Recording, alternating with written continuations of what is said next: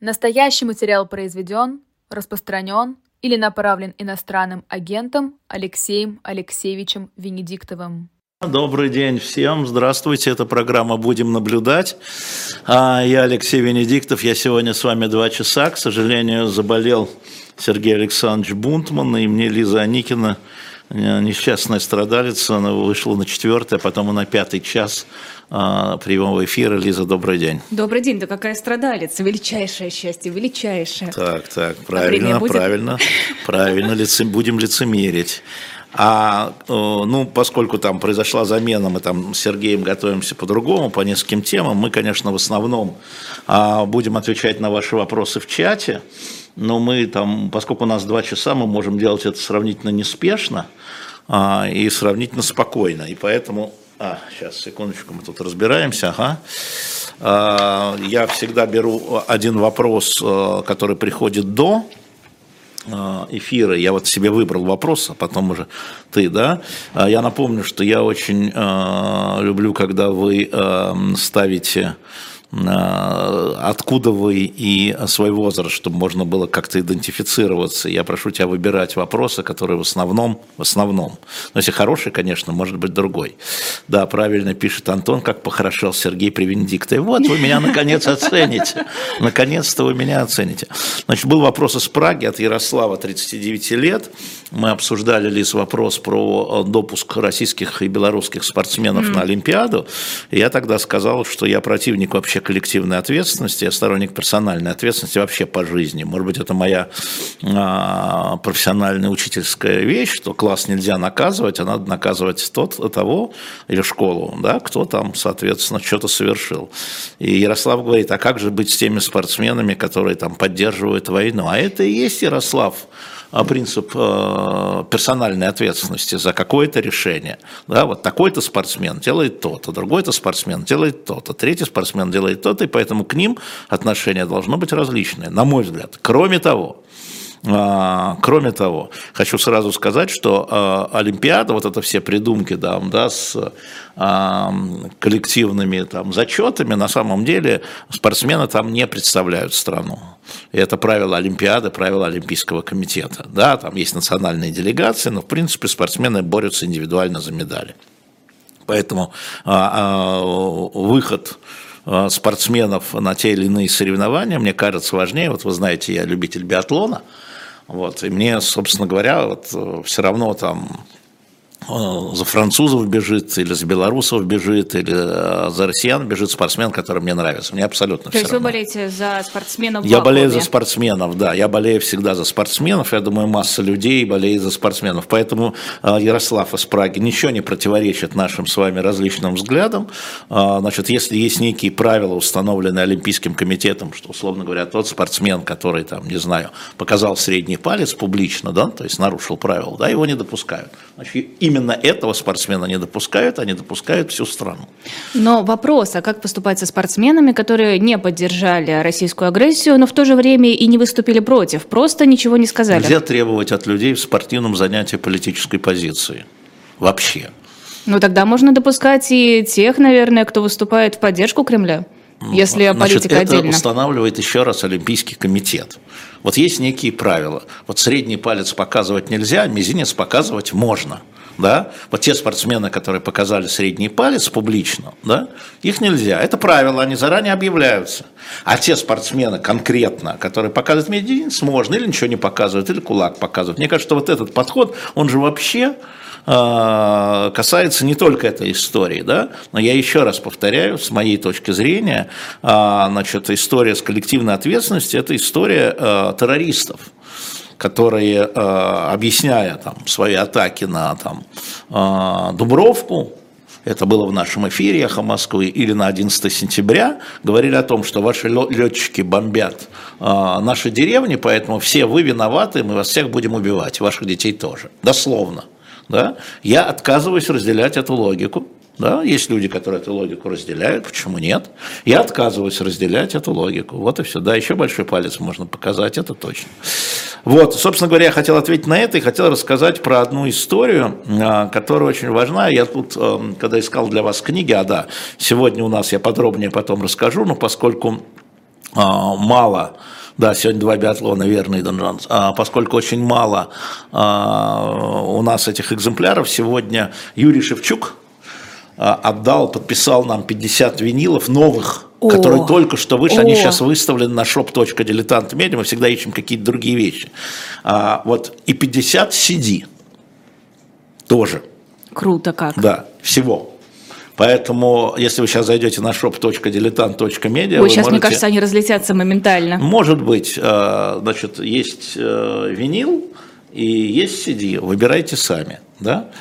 Ну, а, еще там много классных книжек, если что, если вдруг вы забыли, книжки, наши журналы, комиксы еще остались. Я Второй хочу показать книгу, остался. которая выставлена. Это книга Надежды Константиновны Крупской. Я когда рылся, мы обнаружили в автограф, тут вообще много автографов, у меня тут есть автографы другие, но выставлена одна книга с автографом. Это Надежда Константиновна Крупская, она подписала эту книгу Михаилу Ивановичу Калинину.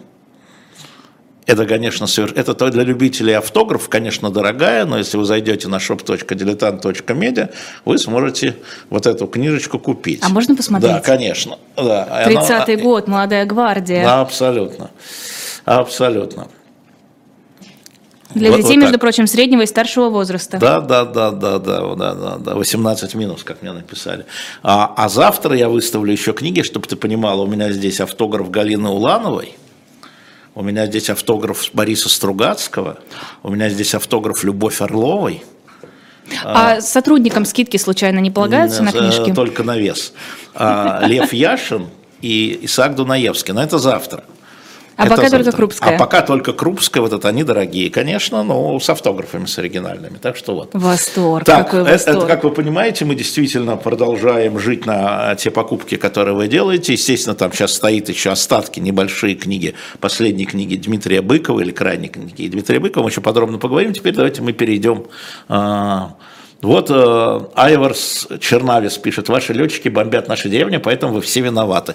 Вот так и отвечали нам и террористы, которые захватили Дубровку. Ровно так и отвечает Айварс. Вот я такую историю не разделяю. Сергей Бунтман заболел, я сказал уже, вы слушайте внимательно. Ну, пропустили, скорее всего, те, кто присоединился да. позже. Да, да. А, да, напоминаю, подписывайте, пожалуйста, mm. свое имя и свой возраст, когда присылаете да. вопросы, желательно еще город, из которого вы пишете. Да, теперь тебе отдаю э, вопросы, в основном тоже подсматриваю, тоже буду подсматривать. Еще чуть-чуть, QR-коды у нас есть и ссылки под видео, по которым нам можно перевести какую-то сумму денег, если хотите поддержать, но не хотите покупать покупать Крупскую. А, да, я хотела продолжить тему с Брянской областью. Понятное дело, что мы говорили об этом вчера, но с учетом новой появившейся информации, что можно сейчас сказать, какие выводы сделать? А, значит, по-прежнему все очень мутно, я все внимательно читаю и читаю брянские медиа в том числе, ну, естественно, читаю паблики и другие. Значит, что очевидно, что э, идентифицировано три а, да, а, первая история, это вот медиазона помогла, спасибо Сергею Смирнову. А, значит, обе машины, которые, в которых стреляли, они действительно принадлежат местным жителям. Удалось с помощью, на медиазоне с помощью коллег и баз найти их номера. Они действительно принадлежат тем двум мужчинам, которые были убиты. Это правда, это раз. Это вот теперь не поддается сомнению, спасибо медиазоне, которая это подтвердила. Вторая история, идентифицировано три нападавших, насколько я понимаю, или четыре, нет, три. Андрей Захаров про троих говорил. А, три, да, три а, нападавших, они действительно а, а, еще раньше были известны как люди с а, правонационалистическими взглядами, они все три российских гражданина, по-моему, два из Москвы, один из Ярославской области был. И действительно, они э, покинули Россию давно, самый последний в 18 году, а некоторые в 12 году, э, и э, воевали э, на стороне Украины. Это тоже подтверждено. Да. Э, собственно, вот все, что мы знаем. Мальчик ну, мальчик э, ранен, э, был задет, да, мальчик ранен, да, ну да, двое убитых и раненый десятилетний мальчик Федор, да. Двое убитых, 63 года и 56 год, 56 лет. Александр Ткаченко и честно говоря, сейчас вылетел второй. Вот что мы знаем. Скорее всего, действительно, ну, это уже догадки из того, что пока складывается. А я сейчас не буду говорить, там были они инфильтрованы, а, значит, вот эти вот э, РД, э, РДК инфильтровано ФСБ России, но это вот дело, извините меня, РДК искать там агентов, да, но то, что это правонационалистические группы, которые давно были известны, там, сторонники белой расы в том числе, да, которые воюют на стороне э, Украины, они действительно прошли, проникли на территорию Российской Федерации а, и э, предприняли действия, в результате которых погибло, убито двое взрослых и ранен один ребенок, верно? Это пока все. А, дальше вот можно уже как это, почему принято решение, да, кто принимал решение, участвовал ли в этом, способствовало, вернее, этому там украинское руководство, это все догадки, или российское руководство. Вот вопрос причастности украинского руководства, мне кажется, сейчас активнее всего обсуждается. Ну, смотри, а вопрос в том, что вот этот так называемый а, русский добровольческий корпус, он интегрирован в командование, ну, в командование вооруженной силы Украины или не интегрирован. Значит, э, были интервью, один из них Денис Никитин был у Кашина а еще давно и показывал военный билет, что он интегрирован в вооруженные силы Украины. Но это тоже может быть фейк, я бы не стал. А, да, Ильян, все правильно, получили нацистов с территории Украины, убили и ранили мир. Да, я, но я бы не стал на основании этого делать выводы. О нем, а, об одном из них в репортаже давно, в январе до войны, CNN показывал, то есть это люди идентифицированы. Да, это были нацики, правильно, ну нацики. Да, это были националисты, которых, э, которые покинули Россию. Сегодня, вчера, у э, матери одного из них, у Дениса, у, у Кирилла Картахина проводился обыск в Москве. Он был актером театра, и пять лет тому назад уволился из театра, соответственно, в 18 год и уехал в Украину. Вот как-то так. А, поэтому мне кажется, что просто надо еще дальше досматривать, ну а дальше там они внутри пусть разбираются. Но с другой стороны, мы же знаем, что когда там какие-то беспилотники по территории России наносят удары или находятся, а, хорошо вам известный господин Подоляк говорит, а вот не мы. И Крымский мост это не мы. Это, возможно, такая политическая... Не брать на себя ответственность да, за да, да, да, за удары по территории Российской Федерации. Ну, возможно. А, Василий, 42 э, года, Украина, спрашивает, события в Брянске – это уже гражданская война или еще нет? И гражданская война в Украине уже закончилась? Если да, то когда? Ну, а, смотрите, а, опять э, не будем играть в лингвистику. Гражданская война – это революция. Революция началась с Майдана да, когда одна часть населения выступила против другой. И то же самое случилось а, на Донбассе с элементами, повторю, гражданской войны при помощи Российской Федерации. Тем не менее, а, мы видим количество, скажем, пленных, которые были. Там было мало российских граждан и много украинских граждан, я имею в виду пленных э, из ДНР, ЛНР. Это раз. А, естественно, сейчас мы имеем дело не с гражданской войной, но я вам напомню, что а, в 1918-21 году все это называлось гражданская война и иностранная интервенция. Прям вижу эти карты. Там тоже были иностранные. Да? Весь вопрос, что сейчас, конечно, основные сражения ведет на территории Украины российская армия. Российская армия, вступившая на территорию Украины. Поэтому э, мы и видим такое сплочение а, украинского народа вокруг президента Зеленского, потому что сейчас речь идет о суверенитете Украины для них. Это понятно. Если раньше шла речь о том, э, какая украинская политическая сила возглавит Украину, там Янукович условный, да, или Порошенко, да, то сейчас речь идет о суверенитете Украины, конечно, изменилось. Конечно. Но тут, мне кажется, еще вопрос э, Василия был в том, э, граждане России, которые уехали на территорию другой страны и теперь вернулись для того, чтобы нанести какой-то вред своей родине. Можно ли это считать гражданской войной? Ну нет, еще, конечно, нет. Нет, это особенно, если они служат в СО. Да, сплотились вокруг Украины, Мишап 44-44, ну, конечно. Но сейчас а, верховный главнокомандующий а, Владимир Зеленский. Поэтому не придирайтесь к словам, мы же здесь по смыслам разговариваем, правильно? Угу. Спрашивают, может ли это быть операция ФСБ? Ну, э, а, все может быть, но эти люди давно уехали, и если это операция ФСБ, то это очень удачная операция ФСБ. Я бы сказал вот так. Кстати, отвечу Сержу из Казани, куда пропал Гусман, вот мы будем с ним а, обедать в следующее воскресенье. Я думаю, вопрос был, когда Михаил он появится Гусман. здесь. Ну, я его спрошу, да. Да, вопрос, который я зачитала, был от Павла из Дубны, 46 да. лет. Ему Если можно, пропустила. возраст и место, да, я вижу тут вопросы, и многие употребляют, а что вы прячетесь-то за никами? Я вот не прячусь в Москве тут, а вы откуда-то там прячетесь, нехорошо. Да. А, да, еще я хочу пройтись по тем темам, которые были у нас в развороте, раз уж такая возможность возникла. Говорили про указ Путина о деятельности хозяйствующих субъектов в условиях военного положения. Да. И у нас был э, Валерий Соловей, у нас был гость э, как раз э, по теме экономи... юридической. У них разные были позиции. Соловей считает, что здесь в интересах каких-то олигархов это делается, что можно было отжать бизнес у других неугодных. А юрист нам объяснил, что нет, это просто вот для контроля за ситуацией ситуаций? Я не буду комментировать Соловья, потому что я не знаю его источников. Угу. Хорошо, ваша позиция. Не комментируя ни Соловья, никого бы то ни было еще. Она мне предложила комментировать позицию человека, да, который я не знаю, откуда у него информация. Я сказала, что у нас есть две позиции, теперь мне интересна ваша позиция. Не буду комментировать, я сказал в таких условиях. А, хорошо. Претензии России к зерновой сделке. За что могут сейчас торговаться? А, я думаю, что зерновая сделка носит э, значительную политическую составляющую, не является изолированным моментом. Это торговля. А мы вам вот это, а вы нам вот это. Мы его не видим, она очень непрозрачная в этом смысле. И естественным образом надо понимать, что э, зерновая сделка – это часть и небольшая часть а, общей сети переговорного процесса между Россией и мировым сообществом и мировым сообществом. Вот прошла незамеченная новость, другая, о том, что наконец-то после четырех раундов переговоров удалось а, сделать ротацию инспекторов МАГАТЭ на Запорожской АЭС.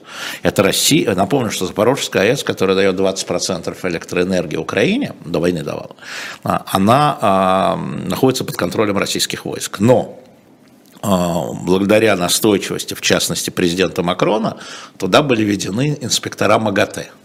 Да, а, и, и они должны были ротироваться. Вот мы не знаем, почему четыре раунда потребовали, что за дело, там заменить, условно говоря, новозеландских, там на казахских, условно. Мы не знаем, но мы видим, что это очень сложно, и мы видим, что это увязано с какими-то другими вопросами. А, когда мы видели э, встречу Байдена, ой, Байдена, прошу прощения, Блинкина с Лавровым, мы увидели, что третьим вопросом стоял обмен военнопленных. Вопрос, а это увязано? Вот это все, зерновая сделка, а, Запорожская АЭС, увязано с обменом военнопленных или нет? Это вообще пакет или нет? Или так. это все отдельно водонепроницаемо? И мы видим, что увязано да? на самом деле. Да, мы видим, что увязано, потому что в 10-минутной а, в 10-минутном разговоре Блинкина и Лаврова это было увязано. Не Зелка и АЭС, а вот это, остальные вопросы. Да? Поэтому э, я предполагаю, я предполагаю, что во многом, насколько я знаю и насколько я предполагаю, это разные вещи, во многом есть э, увязанные вещи, и мы не можем сказать, что вот зерновая сделка только рассматривается как коммерческая сделка. Нет она носит явно политический характер. Как интересно, вопрос тогда, как это все будет развиваться? Интригует. Как это будет развиваться? Ну я что, шаман, что ли? Нет, я же не задаю вам этот вопрос, я размышляю вслух. Я думаю, что зерновая сделка будет развиваться, потому что а, для России очень важна а, поддержка а, глобального юга и стран третьего мира, так называемого, да, куда, собственно, во многом уходит зерно, во многом, не во всем, но во многом. И поэтому а, в России понимают, что если зерновая сделка сорвется, она будет э, во многом представлена виноватой. Но она и будет виноватой, да, поэтому и поэтому идет торг, это очевидно, да, что-то еще выцыганивается, а что выцыганивается, я не знаю. Обсуждали сегодня с Лизой выступление Лаврова, вот это вот позорное, где он сказал, что Россия пытается остановить э, войну, и над ним начали смеяться. Так он То есть повторил буквально... Путина. Это было бы смешно, если бы это не было так ужасно. Это, было, э, это ровно та фраза, которую сказал Путин в обращении а, к федеральному собранию. То есть для нас это не смешно. Конечно, для зала, который там сидит, ему смешно, а для нас это не смешно. Для нас это с ужасом, потому что вот так объясняется а, действие российских войск на территории Украины. Что ж тут смешного-то? Я не говорила, что это смешно. Я сказала, что зал ответил на его слова смехом. Ну да, и что? Ну, они от смехом, они далеко от фронта. Они далеко от гибели. Чего же не посмеяться, когда человек несет пургу? А он несет пургу. Он а для кого несет он несет пургу-то? А? Для кого он несет пургу? Для них он несет. Это же публичная встреча.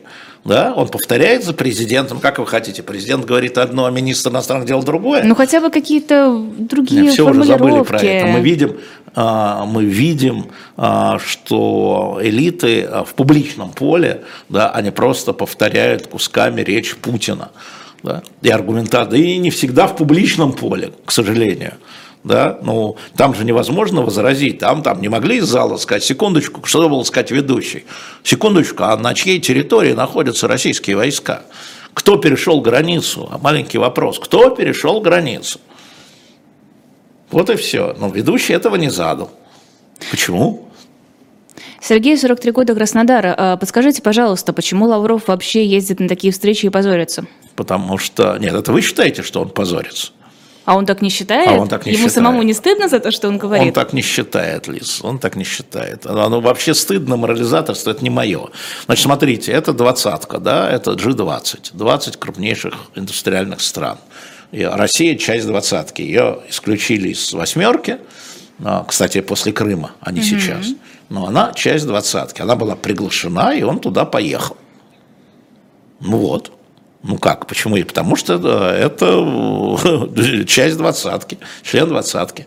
Вот. А что он там говорит, это его дело. Вот, а, например, эм, Верховный комиссар по международным делам э, Европейского Союза Барель, оценивая всю эту ситуацию, сказал, что уже прогресс. Раньше он произносил речи и уходил, не слушая, что говорят остальные. А сейчас, это Барель говорит, он остался и слушал. И Барель говорил, это уже прогресс. Вот что сказал Барель. Ну, отвечал он, как отвечал, ну, публичное поле вы сами можете оценить. Андрей Сургут, 42 года. Путин может искренне верить в агрессивные намерения Запада, но в подготовку на, э, нападения Украины на ЛДНР тоже искренне? Не понял.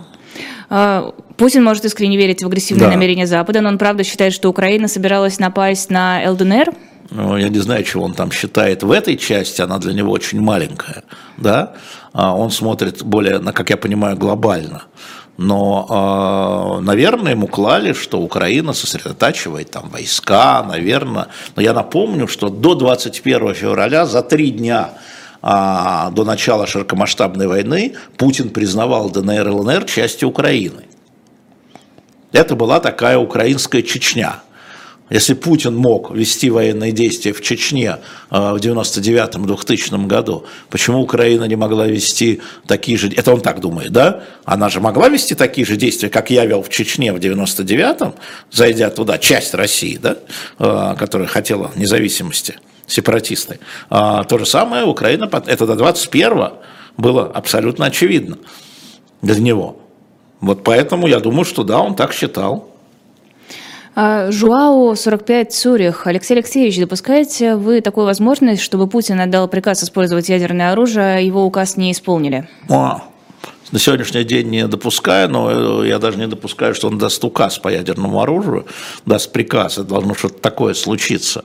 А, вот, но опций очень много во время военных действий, вы знаете, там гадать, на я понимаю, что все хотят гадать, но я вам не гадалка. Значит, на сегодняшний день э, мне представляется, что а, он не видит необходимости использовать ядерное оружие, да, это только когда встанет вопрос какой-нибудь экзистенциональный, Например? Крым. Ну, то есть, как главный краеугольный камень. Ну да, я говорил уже о том, и говорил вот коллегам, а, я имею в виду, я брал интервью французский журнал «Экспресс», я им сказал, что вы поймите, что Крым для Путина, для восприятия Путина – это святой Грааль, да, это вот святое место, а потому что на этом, а, вот это то, что он, как, как он считает, принес России, за это он получил любовь россиян. Вот, поэтому, ну да, а может и нет имея в виду про ядерное оружие, не знаю. Но пока никаких шансов мы не видим, и, собственно говоря, американский Пентагон говорит, что он тоже не видит никаких пока а, приготовлений к нанесению ядерного удара, несмотря на то, что поставлены новые ракеты, там это все 50 Поэтому не буду противоречить Пентагону в этом вопросе. Это Ему потому, что вам известно. Госдеп платит? И да, да, да, да, мне платят Госдеп и Газпром, как известно, это одна организация. А, да, нет, потому что, ну, я думаю, что они очень внимательно отслеживают то, что касается ядерного оружия, безусловно. Безусловно. А, Павел, 36 лет, Краснодар. Как вы думаете, будут ли учащаться удары по объектам на территории России, далеких Опять вы хотите моего гадания. Не скажу вам ничего, не буду ничего придумывать. На это есть всякие шаманы на других каналах, которые все знают наперед. А, я по этому поводу не думаю, понимаете, да, но мы видим сегодня, что они учащаются, что прилетают беспилотники, когда Украина говорит, это не мы, проходят диверсионные группы, когда Украина говорит, это не мы, чего-то взрывается, Украина говорит, это не мы, вот это мы с вами видим. Это мы с вами, Павел, видим. И это учащается. А с другой стороны, мы прекрасно знаем, что и публичная, и непубличная позиция а, коалиции, скажем, большинства а, Соединенных Штатов Америки, а, Германии, Франции заключается в том, что Украина не должна, и они об этом говорят, наносить удары по так называемой канонической территории Российской Федерации в признаках международных границ да, и это является одним из условий поставка более тяжелого и более дальнобойного оружия. Это тоже факт, мы это тоже знаем. Поэтому что мы будем с вами гадать? Я говорю, гадалки у нас, вот нам хватает гадалок. Сергей Курск, 37 лет. Как считаете, почему так мало современной русской техники на поле боя, кроме ракет, где наши арматы и современное обмундирование на второй год войны? Понятия не имею. Думаю, что здесь большую роль сыграло разворовывание и раскрадывание тех бюджетных денег, которые выделялись на обмундирование и на новое вооружение. А, вот, а, возможно, что поначалу действительно готовилась, как мы с вами знаем, специальная военная операция, там три дня за Киев, на самом деле три недели, но неважно. И поэтому никто не думал, что потребуется сосредоточить вот такое количество техники. Но я бы обратил ваше внимание на следующее, опять, все по мелочам. Позавчера а, опять же, а, американцы, ссылаясь на разведку, заявили о том, что резко увеличилась а, группировка Черноморского флота, российского Черноморского флота. То есть Черное море откуда-то пришли корабли. Откуда они могли прийти? Они могли прийти только из Тихого океана, из Тихоокеанской, или из Северного моря. А что это они сейчас увеличивают эту эскадру? Это не я говорю, это американцы говорят. Да? А, значит, то есть на самом деле что-то есть в запасе наверняка и большое, поэтому э, надо смотреть внимательно. Александр, 62 года, Минск. Не испугает ли приговор в 12 лет российскому пилоту других пилотов? Слушайте, ну опять, кого испугает, кого не испугает. Ребята, вы от меня хотите... Я анализирую то, что уже случилось, а не то, что будет. Еще раз, то, что уже случилось. Да, еще раз, фантазии сказочники – это не ко мне. Марию Москалеву, которая должна была вернуться домой к отцу, отпущенному под домашний арест, не отпускают из приюта, да. и отца хотят лишать родительских прав. Да. Что можно сказать? Ну, что можно сказать? Ожидаемая история, а, но об этом надо говорить очень громко, потому что на сегодняшний день это абсолютно нарушение всех законов, но а, мы прекрасно понимаем, что а, сейчас настроения такие, в том числе в глубинке, да, Тульская область, что лучше выс... можно так выслужиться. Да? Это люди выслуживаются, нарушение законов что такое не отдают э, из приюта, да, он не лишен никаких родительских прав. Одно дело, когда девочка осталась одна, даже формально, когда его арестовали, но его отпустили, по-моему, даже не, я не помню, сейчас уже пошла информация, что даже не под домашний арест, а по подписку о невыезде.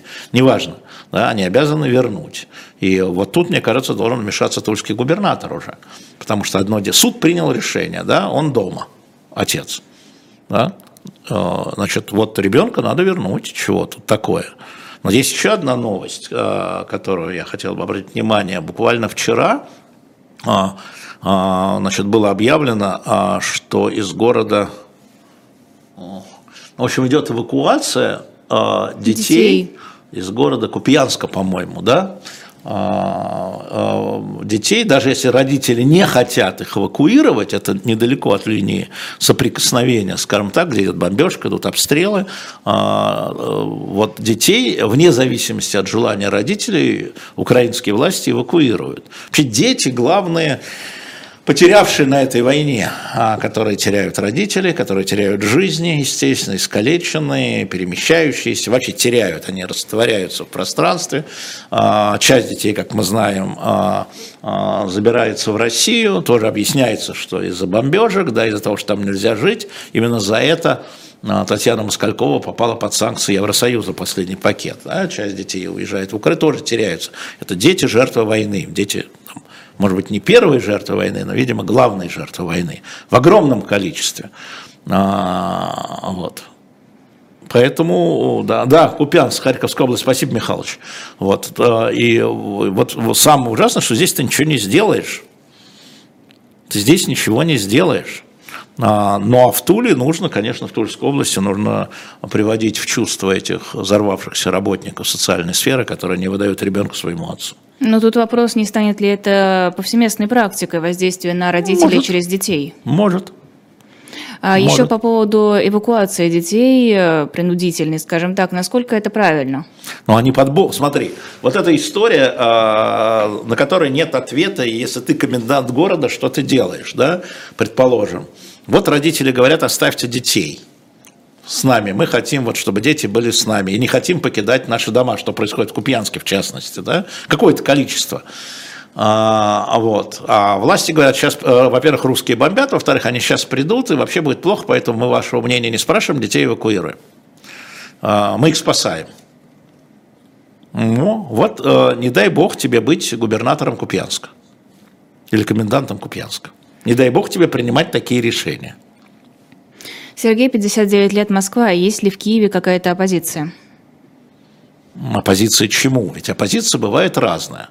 А, ну, смотрите, на сегодняшний день пока сохраняется, а, сохраняется а, выборы в Украине, и никто не объявлял об их отмене, там будут разные партии.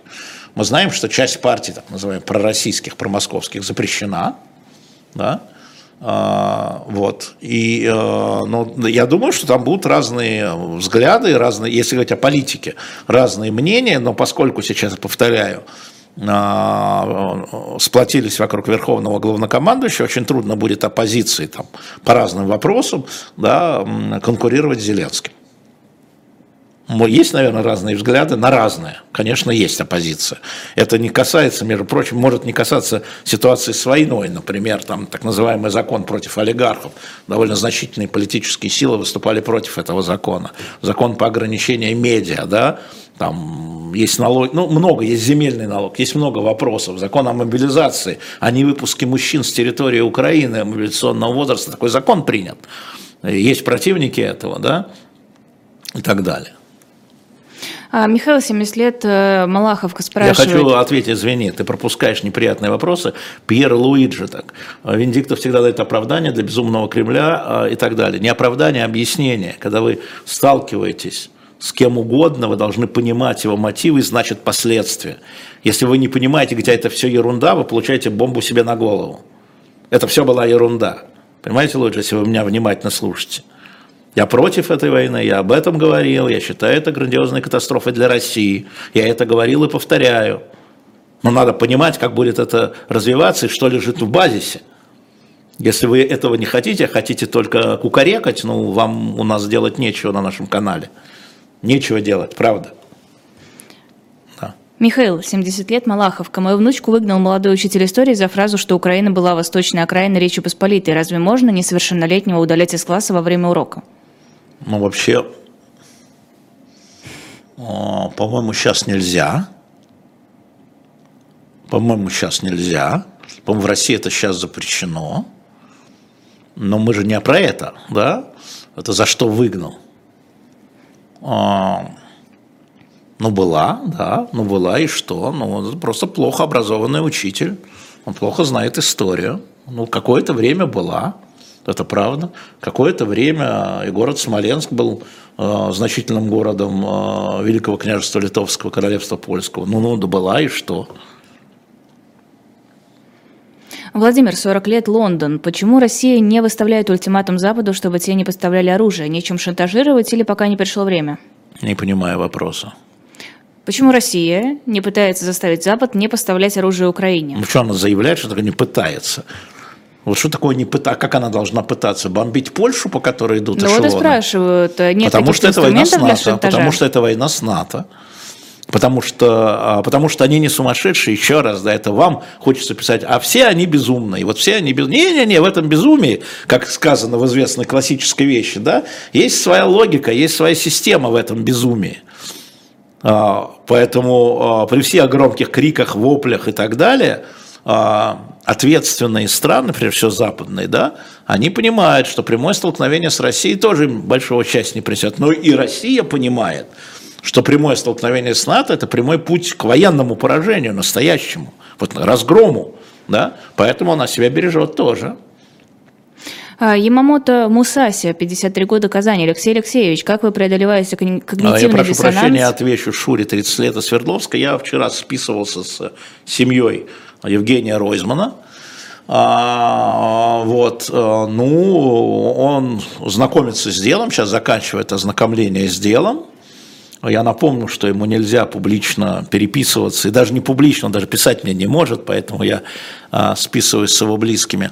А, вот, ну вот, э, в марте, наверное, будет суд.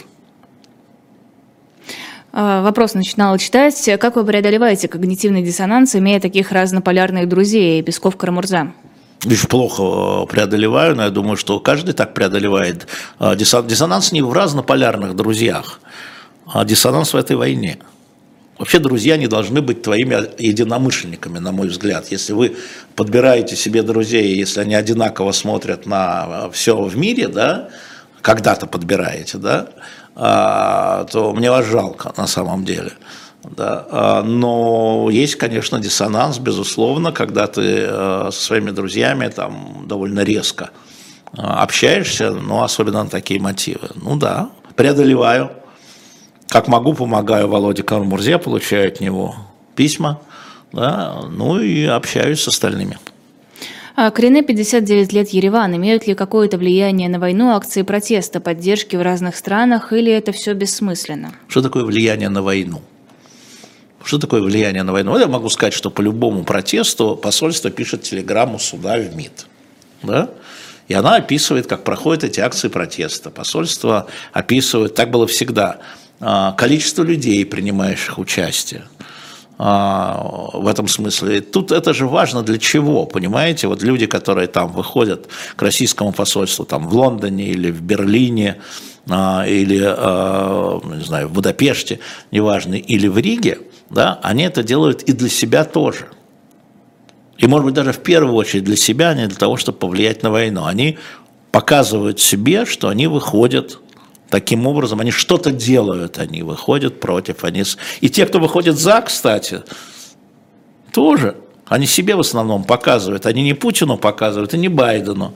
И там в Риге не президенту Левицу, а в Берлине не канцлеру Шольцу. Они выходят это для себя в первую очередь на мой взгляд. А вот влияние на военные действия, это, конечно, пока э, не... Э, сейчас пропустил вопрос, хороший был. Не, не оказывает. А. И влияние на общественность э, на Западе тоже нет? Нет, но есть на общественность, да. На общественность, да. Нам спросили на войну. Ан, ан, Анири свободный. Венедиктов не говорит о сотнях, по сути, похищенных. Как не говорить? Я только что сказал, вы уши прочистите, а? Анири свободная. Уши прочистите, нет? Не хотите? Дальше. А... Сергей, 34 года, Прилуки, Украина. Когда говорят, что население Крыма и ЛДНР хотели в Россию, не подменяется ли то, что население этих регионов хотели в СССР после войны? Как думаете, где будет лучше уровень жизни Украина, Россия? А, очень сложно сказать про уровень жизни. Это вы так э, смотрите на это, как это сказать, экономически. Но люди не только живут куском хлеба, хотя куском хлеба тоже. Но смотрите, а где лучший уровень жизни а, на, скажем, там где-нибудь в Львовской области на хуторе или а, в деревне под Благовещенском? до войны. Ну, наверное, там, и там люди, которые э, не уезжают туда-туда, остаются и там работают. Я думаю, что э, разруха экономическая и там, и там будет, безусловно. Она уже есть. Э, я имею в виду, ну, Украина, как мы знаем, потеряла 30% ВВП, э, по мнению украинского правительства. Но в России санкции, безусловно, приведут к падению э, уровня жизни у рядовых россиян. Это это следствие войны, о чем я вам и говорю. Это катастрофа, да, в любом случае, чем бы война ни закончилась, да, экономическая катастрофа для России, да, и катастрофа для Украины, огромное количество не только экономических потерь, но прежде всего разрушены связи, есть огромное число убитых, есть огромное число иммигрантов, часть из них не вернутся, потерянные дети, о чем мы здесь уже говорили – мы уже об этом говорили, да? Это все катастрофа. Это в одной семье ребенок пропал катастрофа, а в сотнях. Чего мы тут считаем? А как вам эта версия с тем, что подменяются понятия? Хотели присоединиться к России, хотели вернуться в Советский Союз, то есть там славное прошлое? Ну, это же мифологический Советский Союз. Ну, слушай, это представление, я же говорил и раньше там, и здоровье было получше, и трава зеленее, и вода мокрее, и девушки чаще оборачивались. Это а, мифологический Советский Союз. Ну, наверное, есть такие люди, которые там а, мифологически э, хотят вернуться в свою молодость. Это нормальная история. Александр, 70 лет, Санкт-Петербург. Если бы Путин спросил сейчас вас, что о нем напишут в учебнике истории, что бы вы ответили ему? Еще ничего не напишут. Сейчас объясню почему. Когда он меня спрашивал, тогда я понимаю, о чем вы спрашиваете, он тогда закончил свою работу президентом, да, вот он спросил меня про первые два срока, да, все, и я оценивал его два президентских мандата. Но его жизнь не закончена была, и, как мы видим, э, довольно бурно его деятельность развивалась, которая привела к последствиям для вас и для меня. Поэтому ну, она еще не закончилась, а давайте подождем то можно Горбачева сейчас оценивать уже, а Путина еще нельзя оценивать, а, в смысле школьного учебника истории, все еще продолжается, еще а, последняя страница не, пере, не переброшена. Глеб, 26 лет, Петербург, временно Лондон. Какие навыки и знания будут востребованы для восстановления перестройки нашего государства? Что сейчас важно учить молодому поколению? Молодому поколению сейчас надо понимать, что происходит вокруг него. Надо избавляться от иллюзий, надо избавляться от того, что, а, а, что а, придет добрый царь в, злобного царя и все поменяет. А что молодому-то, а старому поколению не нужно избавляться от этих иллюзий? Спросили про молодое, я отвечаю про молодое было спрашивано. Про молодое, ну, я говорю про молодое, потому что старое поколение, поколение, которое еще жило при Советском Союзе, оно уже прошло там как минимум две революции, одну контрреволюцию, да, как минимум, да, уже. А, а вот а молодым, может, ведь среди сторонников, скажем, Советского Союза, мы помним, было очень много молодых. А, я когда эм, смотрел социологию до войны по э, коммунистам, я видел, что э, там начинает расти вот такая молодежь. Именно такая реваншарная молодежь, вот при советской, надо как при Советском Союзе. А, вот. Или нужна э, другая часть, которая говорит, вот сейчас вместо там а, Путина придет там, не знаю кто, а, Крамурза, и все будет хорошо. Не будет не будет. Вот это и была иллюзия, что придет хороший Ельцин, придет хороший Путин, придет хороший Медведев, и будет хорошо. И история показывает, что как мы двигались к этой войне, да, а, что добрый царь не бывает доброго царя. Просто в 21 веке не бывает доброго царя. И все. Вот что надо делать молодежи, это понимать. И здесь нужно понимать, э, как мне кажется, что вот на это ставка не работает. Валерия, Израиль 53 года. Прокомментируйте, пожалуйста, утверждение, что Путин развязывает войны как способ поддержания легитимности своей власти. Полная ерунда. Ему ничего для этого не надо было. Вон у него какой дворец замечательный. И девушка замечательная, и, видимо, дети замечательные. И дворцы, и яхты, и, и, и, и э, выборы, так называемые, да, все замечательно. Зачем им это удерживать? Зачем им война для этого?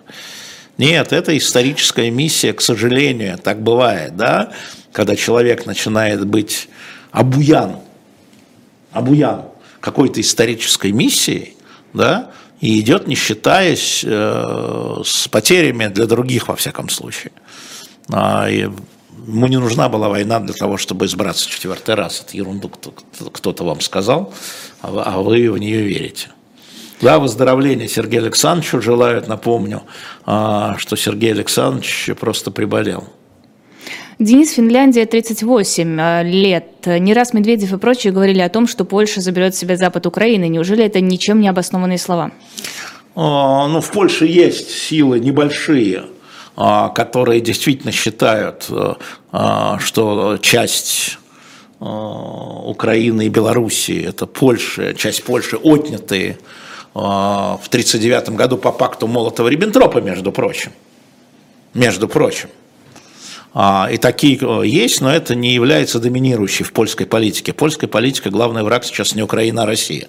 Поэтому, конечно, э, Польша сейчас, ныне польские власти не претендуют на украинские земли. Да сейчас это и невозможно а в условиях э, существования Европейского Союза и вхождения в НАТО. А Польша, я имею в виду. Одержим, да, спасибо большое, Олег. Я, я потерял слово. Одержим идеей, да, я просто потерял слово. А Буян звучало как-то пафоснее. Да, да, да. Одержим, я просто потерял слово, не получилось.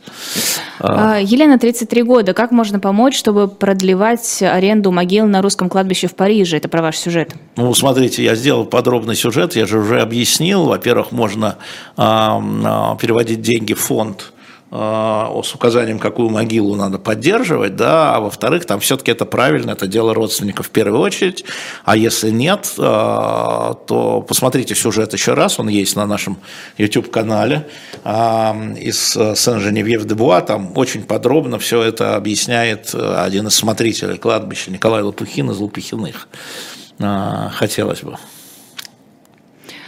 Следующий вопрос. Олег, 26 лет, Москва. Скажите, как вы видите выход из этой ситуации? Хорошо перестали стрелять, и солдаты ушли в казарму. А дальше что? Как выйти из санкций? Как спасти экономику? А дальше, Олег, а дальше переговоры. Вот солдаты ушли в казарму. В чем мое отличие от э, позиции Григория Явлинского? Он говорит, встать и замереть на той позиции, прекратить стрелять. Понятно. Его позиция понятна, дискутабельна и пусть обсуждается. Моя позиция, что Россия должна, российская армия, господин президент заберите наших солдат в казармы, а, из которых они вышли 24 февраля прошлого года.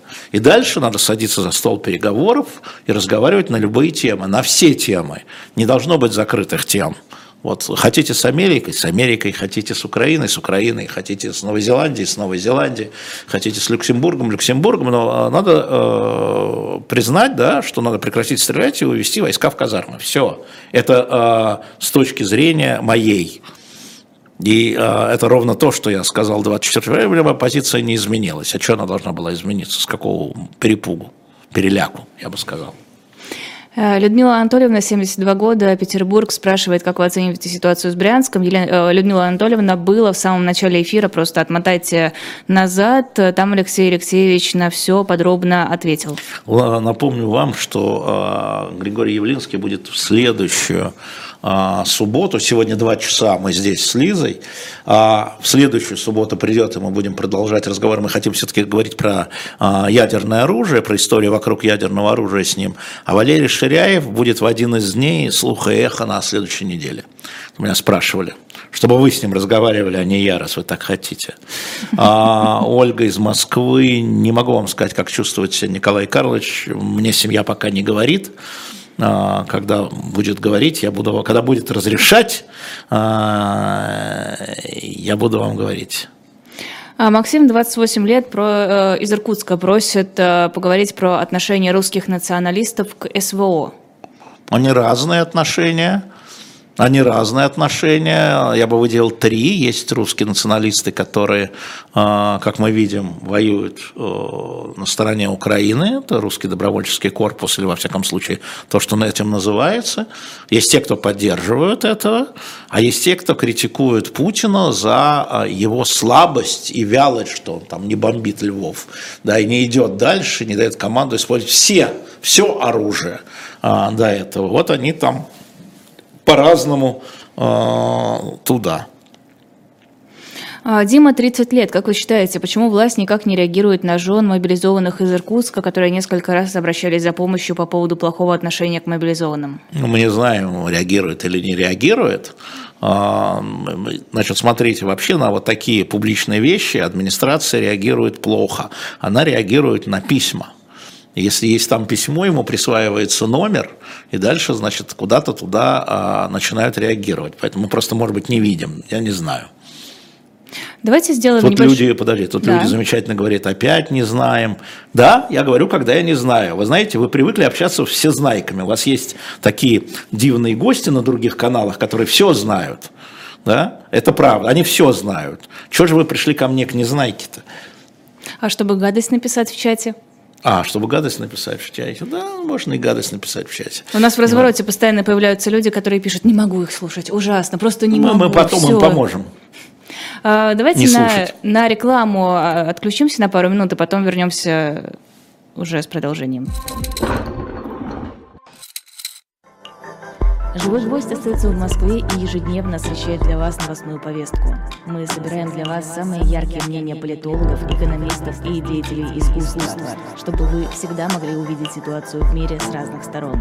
Поддержите нас в это непростое время, чтобы мы могли развиваться и дальше. Как это сделать? Переходите по ссылке под трансляцией или воспользуйтесь QR-кодом, чтобы оставить свой донат. Это значительно либористичнее, чем у либористов, либеральнее, чем у либералов, коммунистичнее, чем у коммунистов. То есть я не знаю, сколько людей выехало, но я знаю, сколько они влезли. Вообще это очень неприятно смотреть. Через 200 лет все будет то же самое, а через год может все поменяться. Это цифра, на которую не сбалансировать бюджет не удавалось, в общем, пока еще никому. В этой, кстати, нет ничего страшного, кроме того, что это все вранье. Я понимаю, что красивая молодая девушка стесняется читать, что прямо написано в вопросе.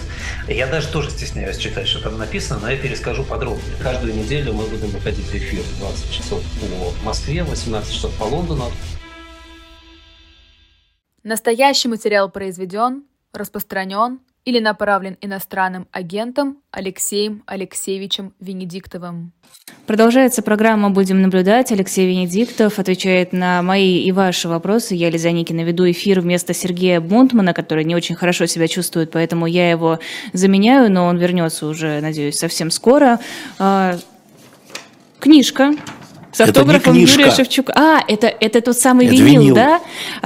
В общем, на shop.diletant.media есть винил от э, Юрия Шевчука с его автографом. Можете на зайти. На, да, на конверте. Можете зайти, посмотреть и купить. Я думаю, что очень скоро он закончится. Во всяком случае, предыдущий вроде как улетел моментально то, что выкладывали на сайт. А, не помню точно, сколько времени он лежал, но раскупили довольно быстро. Так что не упустите э, шанс. Диски также есть. И книжка Крупской «Моя жизнь» она называется. Это не просто книжка, это книга 1930 года с автографом Крупской. Если видно, господи, я боюсь трогать, если честно. Она такая хрупкая. Автограф Крупской Михаилу Ивановичу Калинину в общем, вещь бесценная. Да. Я отдам ее обратно, чтобы меня не обвинили да. в порче казенного имущества. Да. А я продолжу задавать ваши вопросы. Геннадий Ксензов спрашивает, почему вы все время оправдываете то Путина, то Лаврова, то Пескова, то других власть придержащих? Да не оправдываю я, Геннадий. Я объясняю. Как я могу их оправдывать, когда я не согласен с их политикой? Никогда не голосовал за Путина. Никогда. А, я никогда не поддерживал Путина. Я никогда не поддерживал эту войну, никогда не поддерживал присоединение Крыма. Да? Это вот моя позиция. А потом скажу, а почему он так сделал? Вы же их знаете. Я начинаю объяснять, как я понимаю, почему он так сделал. А вы называете это оправданием. Если вы не понимаете людей, то вы не можете дальше просто предугадать, что будет. Надо же понимать, что лежит в основе их политики, их позиции. И я считаю, что я, поскольку знаю их неплохо, я могу, во всяком случае, конструировать от, э, причины, по которым они то или иное делают.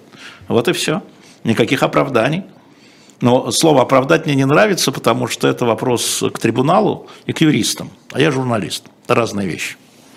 А, Рейтер пишет со ссылкой на источники, что Россия намерена законсервировать э, поврежденные нити Северного потока-1 и 2 а, и да. не собирается их восстанавливать. Почему?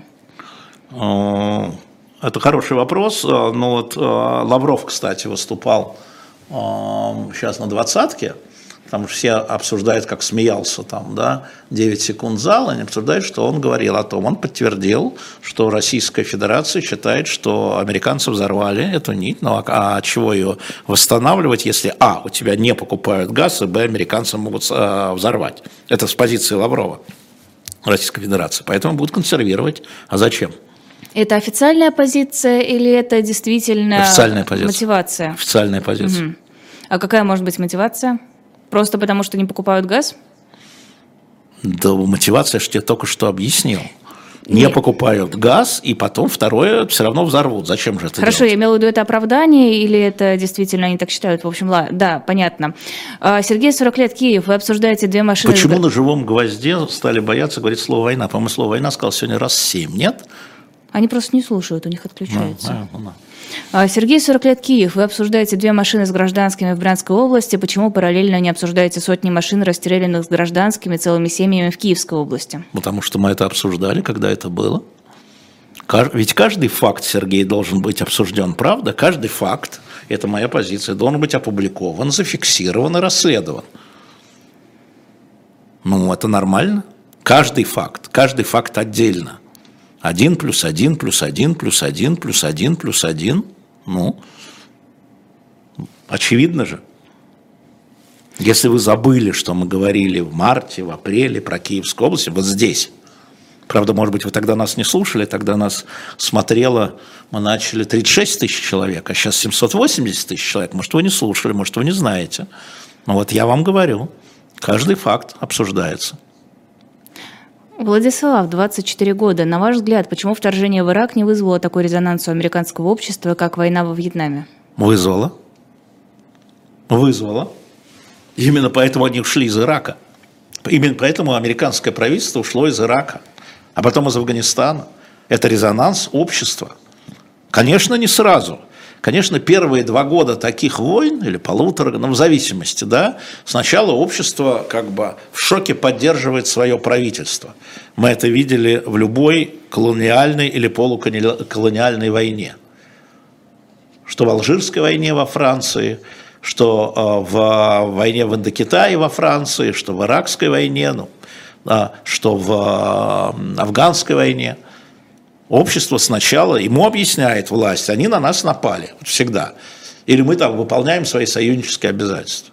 А они там террористы и так далее. Ну да, конечно, с террористами надо воевать. А потом приходит осознание, не сразу.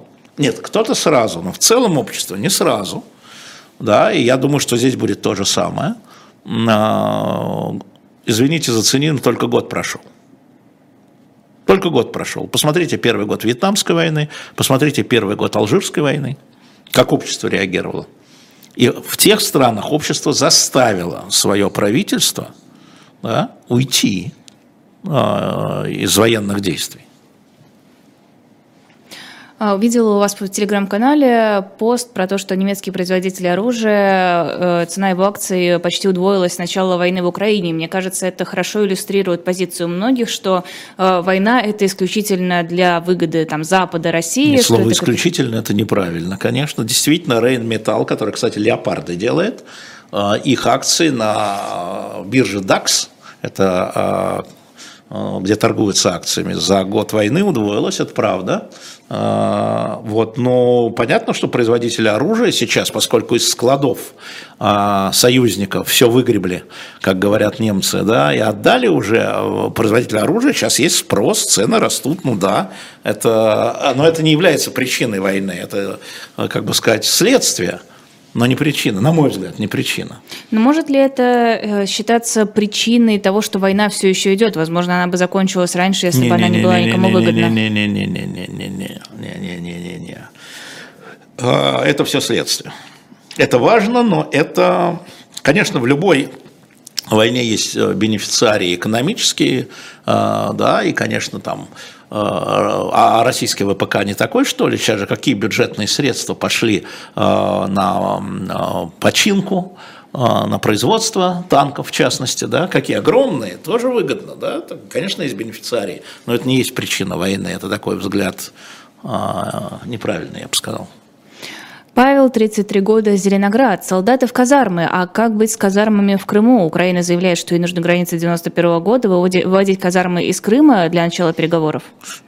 Нет, Павел. Павел, а вот а, первая линия отсечения 23 февраля прошлого года, вот туда. А все остальное в переговорный процесс. Это все должно являться а, переговорным процессом.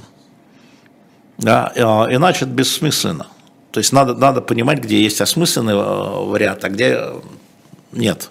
Все остальное переговорный процесс. Там репарации, репарации, как репарации, трибуналы, трибуналы, амнистии, не амнистии э, и так далее.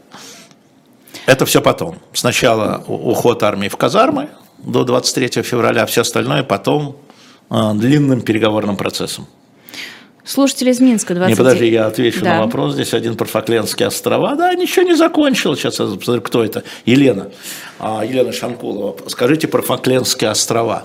Послушайте, вот буквально три дня тому назад, если мне не изменяет память, Аргентина – а, значит, э, предприняла лишение возможности, а, в общем, вводит санкции против британских некоторых фирм, которые обеспечивают Факлендские, они же Мальвинские острова. Все, конфликт продолжается, но уже такой вот, не, не, не боевой, а, как вы понимаете. То есть конца не видно, конца и края не видно.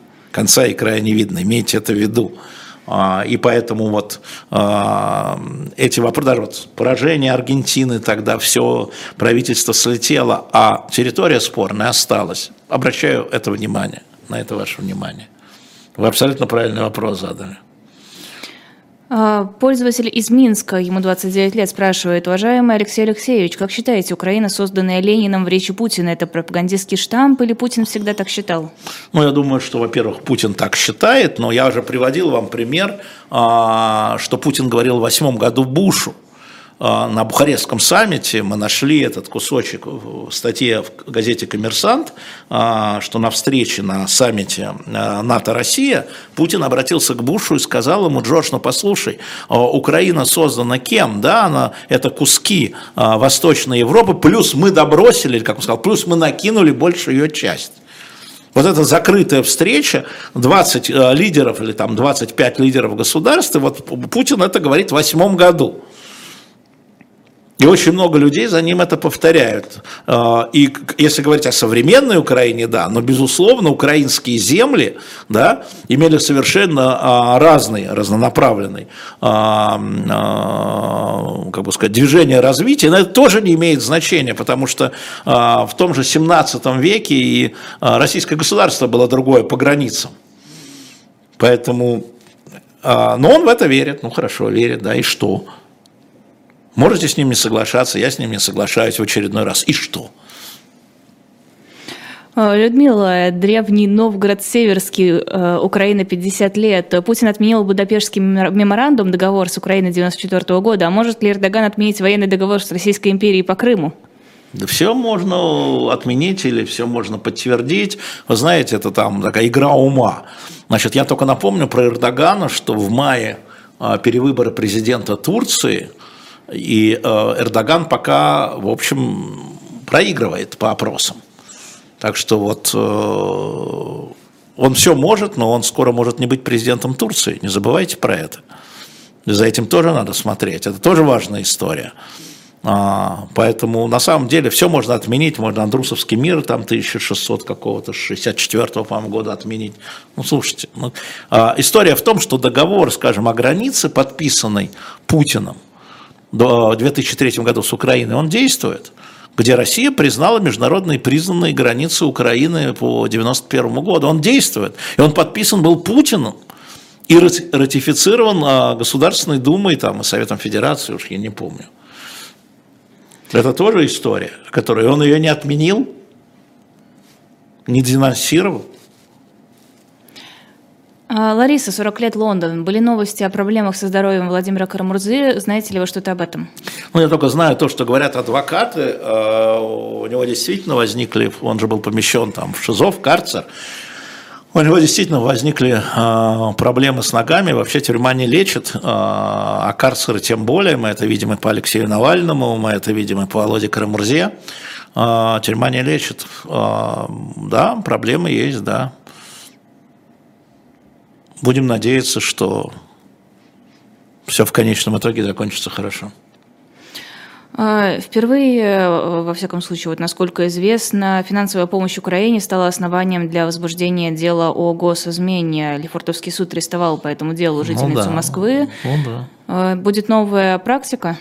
Или это единичный Не, но ну, это не единичный случай, это есть статья Уголовного кодекса, он просто впервые применен демонстративно применен какая-то анонимная женщина, да, то есть каждый, кто находясь в России, оказывает финансовую помощь в ВСУ, может попасть под а, госизмену это от 12 до 15 лет, если мне не изменяет память. А, э, возвращаясь к Владимиру Карамурзе, США же ввели санкции против э, тех, кого считают причастным к преследованию Владимира Карамурзе. Да. Какое это имеет значение, кроме выражения позиции Соединенных Штатов? Ну, во-первых, это имеет значение выражение позиции, а в другом а, это имеет значение этим людям, которым, против которых введены санкции. Там и судьи, а, там и замминистра юстиции господин Свириденко, который подписывает все а, бумаги о признании иноагентом. Да, там исследователи, там и прокуроры, да, ну это имеет значение. Кто знает, кто знает, э, как жизнь дальше повернется? Вопрос от Михаила, 48 лет, Коврове. Э, вы часто в ответах называете войну войной, вам за это не прилетает, и от другого пользователя Игнатуса тоже почему на живом гвозде стали часто говорить «война», а 6 месяцев назад этого почти не было. Ну, во-первых, было, те, кто говорил, те и говорили, и Бунтман говорил, и я говорил. А, вот, э, чего? Хотите, я буду говорить о СВО? Вам не нравится?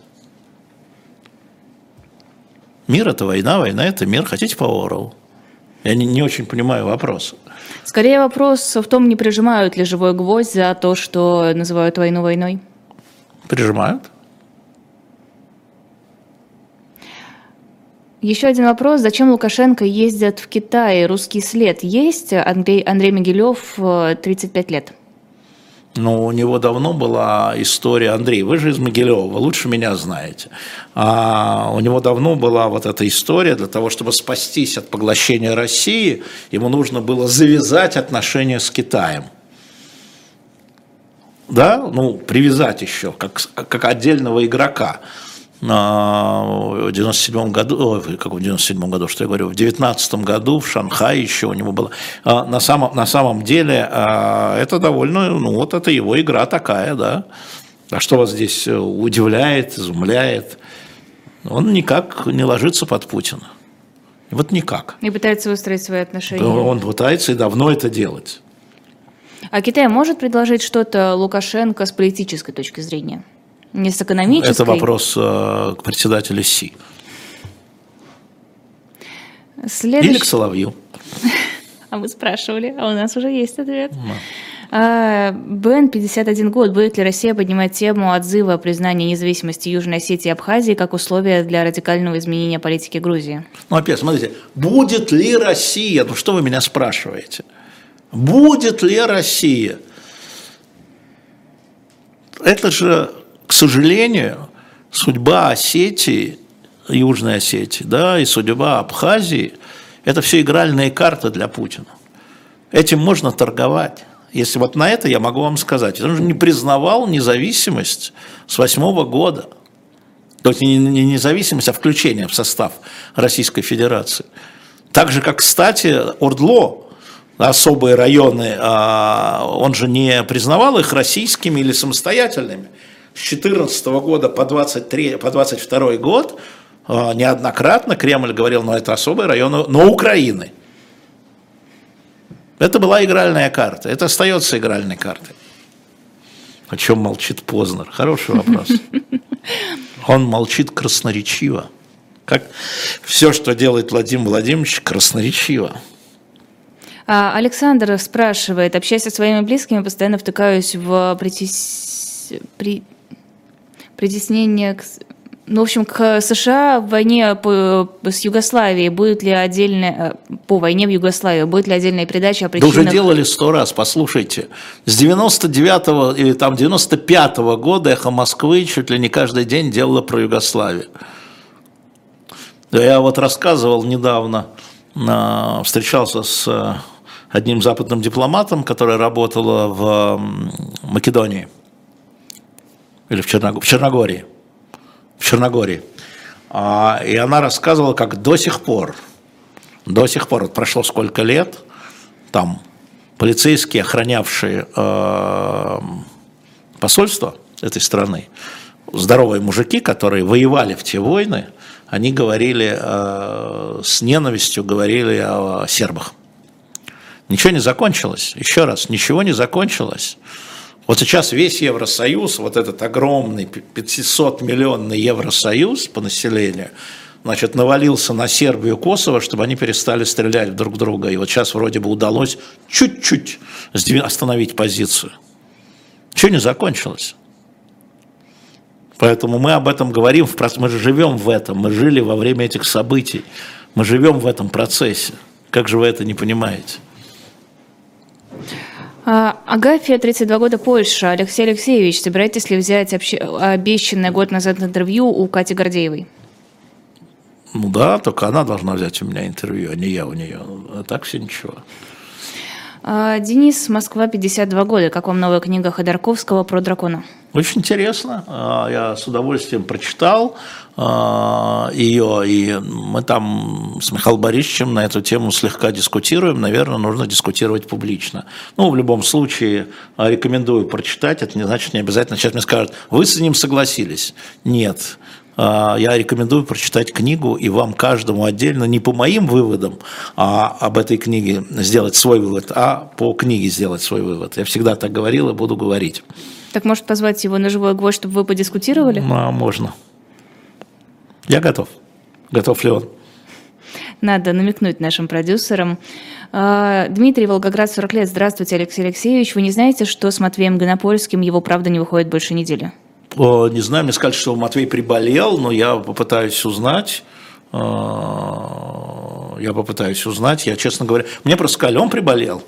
А, я, я понял, ну, приболел, ну, здоровье ему. А, и чтобы он выходил и возвращался в наш эфир в том числе. Мира Москва 40 лет. А что сделают украинцы с гражданами вновь присоединенных территорий, если, по вашему желанию, войска РФ уйдут в казармы? Думали вы об этом? Да, конечно, я об этом думаю, но это как раз вопрос а, важный, вопрос переговорный. Вы абсолютно правильно поймали историю.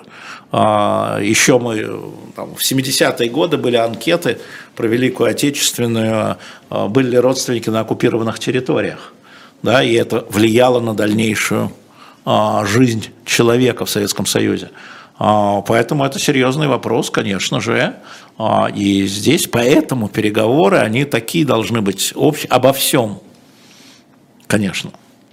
Татьяна, 57 лет, Екатеринбург. Э, Минские соглашения. Сын все спрашивает, зачем Меркель сказала, что это была передышка?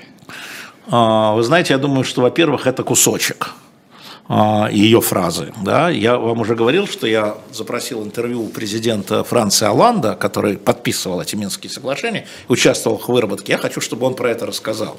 А, просто от Меркель а, пока контакта нет, а с Оландом контакт есть. Он согласится, сделаю интервью, и вы услышите. На самом деле, конечно, это была передышка, но эта передышка была и для России. Я напомню вам, что происходило тогда. Я напомню вам про бои вокруг Дебальцева. Кровопролитнейшие бои, кровопролитнейшие бои.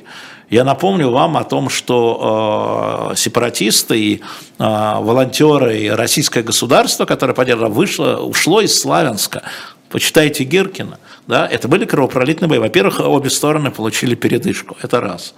Во-вторых, и самое главное, э, количество потерь среди гражданских, ну и среди военных тоже, но среди гражданских уменьшилось там, как минимум в 10, а то и в 15 раз. Если в 2015 году э, общее количество гражданских в 2014 и в 2015 было за тысячи, то уже в 2016 году их было, по-моему, 80 а, из них половина подорвалась на минах просто, началось разминирование, да? а в 2018 и 2019 году, по-моему, ушло до двузначной цифры типа 15, а в 2021 году вообще 7,8. Да? Это мирные граждане. Вот это тоже следствие Минских соглашений. Была отведена тяжелая техника. Вы поймите, да, все передышка. Вся жизнь передышка. Вообще жизнь – это передышка между рождением и смертью. И, но часть передышки была не только для Украины, но и для России. Поэтому тут вот э, не надо всплескивать руками и говорить, ах, нас обманули. Это не так. Да, но Россия ведь не говорит о том, что это была передышка. Россия артикулирует, Не важно, что, что говорили, важно, что на самом деле. Мы можем смотреть, каким образом шла э, модернизация российской армии, каким образом с 14 по 23 год шло накопление оружия, рос военный бюджет российский. Это тоже можно посмотреть. Но разве вся эта риторика не влияет на общественное мнение, в том числе внутри России? М? Вот эта риторика, если бы Меркель... Я не... не говорю про риторику, мне не интересно говорить про риторику. Меня спросили, как на самом деле, да, действительно ли меня спросили, что это было, вот как Меркель сказала. Я говорю, нет, это не так. И Меркель не так сказала, и следствия были не такие.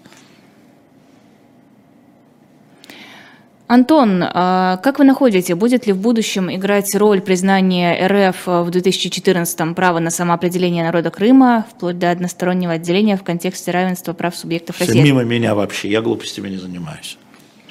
А, хорошо, э, продолжение темы Минских соглашений. Игорь, 34 года, Томск. Не кажется ли вам, что Путин действительно хотел идти по Минским соглашениям, но Зеленский под давлением Запада его кинул после подписания в Париже? Вы упростили. А, безусловно, каждая сторона, каждая сторона, я напомню только, что Минские соглашения подписывал не Зеленский, а Порошенко, а каждая сторона хотела выжать из этих соглашений для своей страны максимально надо помнить о том, что западные страны боялись, что эта война развернется вот в нынешнюю. Это тоже была одна из причин, по которым Франция и Германия а, попытались прекратить огонь. Они ее прекратили на 8 а, лет.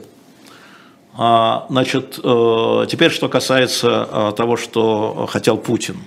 Мне представляется, что Минскими соглашениями Путин пытался а, исходя из общей ситуации, превратить э, Донецк и Луганск в такую замедленную мину внутри Украины. Да? То есть это была такая перчатка Путина внутри Украины с шипами. Там же было еще дальнейшие там, отдельные права этих территорий, отдельные их отношения с Российской Федерацией. То есть это ослабление Украины, привязка Украины а, к России и невозможность Украины вступить в НАТО, потому что эти регионы существовали бы с особым статусом и с огромным российским влиянием, в том числе экономическим. И в этом смысле, безусловно, Минские соглашения были выгодны для России в этой части. А для Украины они были выгодны как передышка в этой части. И остановка продвижения, а, соответственно, сепаратистов при поддержке российских вооруженных сил, как это было в Дебальцево. Да? То есть это было тогда выгодно всем. А э, Франции и э, Германии не распространение военных действий дальше. Это тогда было выгодно всем. Но каждый искал там другое, разное. И потом они постепенно стали ржаветь. Они стали ржаветь, Минские соглашения стали ржаветь, да, не соблюдаться, ржаветь. А, стали вылезать, если поначалу каждая страна увидела там позитив для себя, каждая сторона, то потом стал расти негатив, накапливались проблемы, которые не решались, за сколько же можно, да, и у украинцев, и у россиян, поэтому, и у западников, поэтому на самом деле э, все, что вы говорите относительно Украины, верно относительно всех трех сторон, Запада, Украины и России, ну, естественно, сепаратистов. Э, мне видится это так. А, Алексей, 49 лет. Правда ли, что Порошенко отдавал Донбасс в 2014 году? Вы знаете, а, я про это не то есть я про это слышал, но никаких доказательств у меня нет. Надо спросить у Порошенко, который, естественно, российским журналистам не даст интервью, но это может быть часть политической, внутриполитической борьбы Зеленского с Порошенко. Распространение этих слухов – это чисто внутри украинская история. Она вот совершенно такая. Имеет да, ли... Наталья Мордович, потому их и подписали, что они в тот, в тот момент были выгодны всем. В тот момент, еще раз, в нержавой Потом ситуация изменилась, и соглашения стали ржаветь. А можно было что-то с ними сделать, чтобы они не ржавели, Я не думаю, что сила была на стороне а, Германии и Франции. Я думаю, что ответственность как раз вот тут лежит в основном на а, Меркель и пришедшему а, после Оланда, соответственно, следующему президенту, потому что они просто как бы поддерживали эту ситуацию, да, они не пытались, ну, недостаточно пытались каким-то образом их развивать, эти отношения. Они, ну, все, они стреляют и хорошо. То есть они своего добились, да, война не прокатилась дальше, ну и ладно. Но она не катится дальше, ну и ладно. А вот было неладно. Э, я думаю, что ответственность в этом как раз. Асель, 37 лет Алматы, документ по поглощению Беларуси. Это фейк? Это не фейк, но этот документ не имеет никакого статуса. Если вы вспомните э, осень 2019 года, вы видели о том, как э, подписывались разные договора, 20 8 тетрадок было подписано, дорожных карт, да, постепенно сближение, и там застопорились на финансах, на рубле и на, а, собственно, политической элите, на гарантиях политической элиты Беларуси. Движение шло, медленно, но шло. Лукашенко сопротивлялся уже, когда вот этим последним двум а, дорожным картам, они так и не были подписаны. Поэтому, естественно, внутри администрации российского президента предлагались дополнительные варианты, но обращаю ваше внимание, там речь не шла о силовом захвате, даже в этой справке. И поэтому статус этой справки, он вполне может быть как один из рабочих документов, вполне может быть. Вопрос от Елены, 26 лет. Почему Европа не хочет признавать свою ответственность в разрушении коллективного общества, насколько я понимаю, в России? Например, отправка слезоточивого газа во время митингов, признание выборов в 2021 году и т.д. Слушайте, во-первых, а, Европа разная. Есть э, Польша и Латвия, а есть Франция и Германия. Слушайте, нельзя говорить, что ответственность такая. В чем ответственность? А, в том, что Путин был признан президентом после выборов 2012 года и 2018 года. Знаете, вот вообще вот ответственность, вот э, мы все за все отвечаем. Есть юридическая ответственность, да? Ну вот давайте придадим Меркель суду, что ли? Я не очень понимаю, честно говоря, вот эти разговоры. Европа, Европа вообще не существует в том смысле, что она разная. У нее разные цели, у каждой страны. И внутри каждой страны есть политические силы, которые по-разному видят эту ответственность, как вы говорите. Да? Так же, как в нашей стране. Есть люди, которые поддерживают СВО, у них одна ответственность, есть люди, которые выступают против СВО, у них другая ответственность. Ну вот что, о чем вы сейчас говорите? Сейчас к власти в Германии пришла оппозиция Меркель социал-демократия во главе с Шольцем, да, это оппозиционная партия по отношению к правительству Меркель ХДС, к канцлеру Меркель во всяком случае. Да, и она проводит другую политику. Ну, нельзя же так упрощать, на мой взгляд. А, история с э, девочкой э, из Тульской области, это про людей или про государство? Григорий это, это, Чехия, 37 лет. Смотрите, ну, я думаю, что вообще это про государство, которое создало, государственные структуры, которые создали такую атмосферу, при которой это стало возможно. Там есть конкретная ответственность, опять. Опять, директор приюта не отдает девочку, а как ее зовут или его? Вот как его зовут? Вот этого директора приюта, который не отдает, вот руководителя социальной службы, вот как его зовут, человека, который нарушает закон. Почему нигде его имени мы не видим? Вот он отвечает за это. Это история про человека, а, директора приюта на самом деле. Хотя государство создало такую возможность. А как зовут людей, которые обратились в полицию за рисунка девочки? А мы их не знаем. Вот именно, это тоже Но мы, я вчера же разговаривал на эту тему, мы же не знаем, кто обратился. Почему, спрашивает Кацап, о несоблюдении Будапештского меморандума не говорят политики? Потому что меморандум не носил обязательный характер. Это сейчас говорят и украинцы тоже. Угу. Это не договор, это меморандум. Памятка. Меморандум по-русски памятка. Это чтобы не забывали. Потому не говорят, а что им сказать. Малик. Игорь Козловцев, правда ли, что Дебальцев по Минским должно было быть, э, сейчас улетел вопрос, э, под, под контрольной Украине территории? Правда, Игорь? Правда, Игорь Крапивницкий, 56 лет. Правда. И в этом неисполнение со стороны России Минских соглашений, потому что вот эта линия на определенное число не была выдержана. И это тоже правда. Когда говорят, что и Украина там не соблюдала, и Россия не соблюдала вот эту часть Минских соглашений. Да, это правда. Это факт. Что с ним спорить-то? Илья, 35 лет, пишет, а вы в 2013-м на Громадском предупреждал да. украинских журналистов да. о том, что они провоцируют войну. Вы признаете ответственность самой Украины за эту войну? Значит, э, тут две части. Я не говорил о том, что они провоцируют войну, я говорил о том, что э, полковники Беркута, которые в тот момент, да, 13 год, да, это ваши соседи по лестничной клетке. И а, если занимать закрытую позицию, то вы должны понимать, что вы провоцируете гражданскую войну между полковником Беркута, украинским гражданином, и вами, украинскими гражданами. Вот что я говорил. Еще не было никакой войны. И что Майдан, говорил я, да, это начало революции. Революция достоинства. когда говорили о Майдане в 2013 году, это был даже не 13, это был не 13, был январь 14 это был. Еще Янукович президент был, еще Янукович был президент. А, да, я говорил про это, это верно. Э, и да, а, наверное, украинское, сейчас трудно об говорить, наверное, украинское руководство могло бы быть хитрее, а, умнее, ну, например, тот закон, о котором все время напоминают о, о там, русском языке, да, который не был принят, но он же был предложен части украинского руководства. Это, да, не, ну вот, ну вот, да, должны были быть хитрее. Но сейчас Украина жертва. Со всеми ошибками, со всей ответственностью, сейчас она жертва. Поэтому это будут разбирать потом. А почему российские высшее руководство России так редко посещает зону боевых действий? М? Почему высшее Ну, потому что они считают, что это не надо, наверное, не знаю. А с вашей точки зрения это нужно? Не знаю. Я, а, мы видим, каким образом а, свою публичную политику строит президент Путин. Да? Мы это видим. Вот он обращается к городу и миру. Ну, считает это ненужным, наверное. В общем. Кирилл, Москва, 33 года. На плакате сзади вас Рейган смотрит на часы. А Путин смотрит на часы?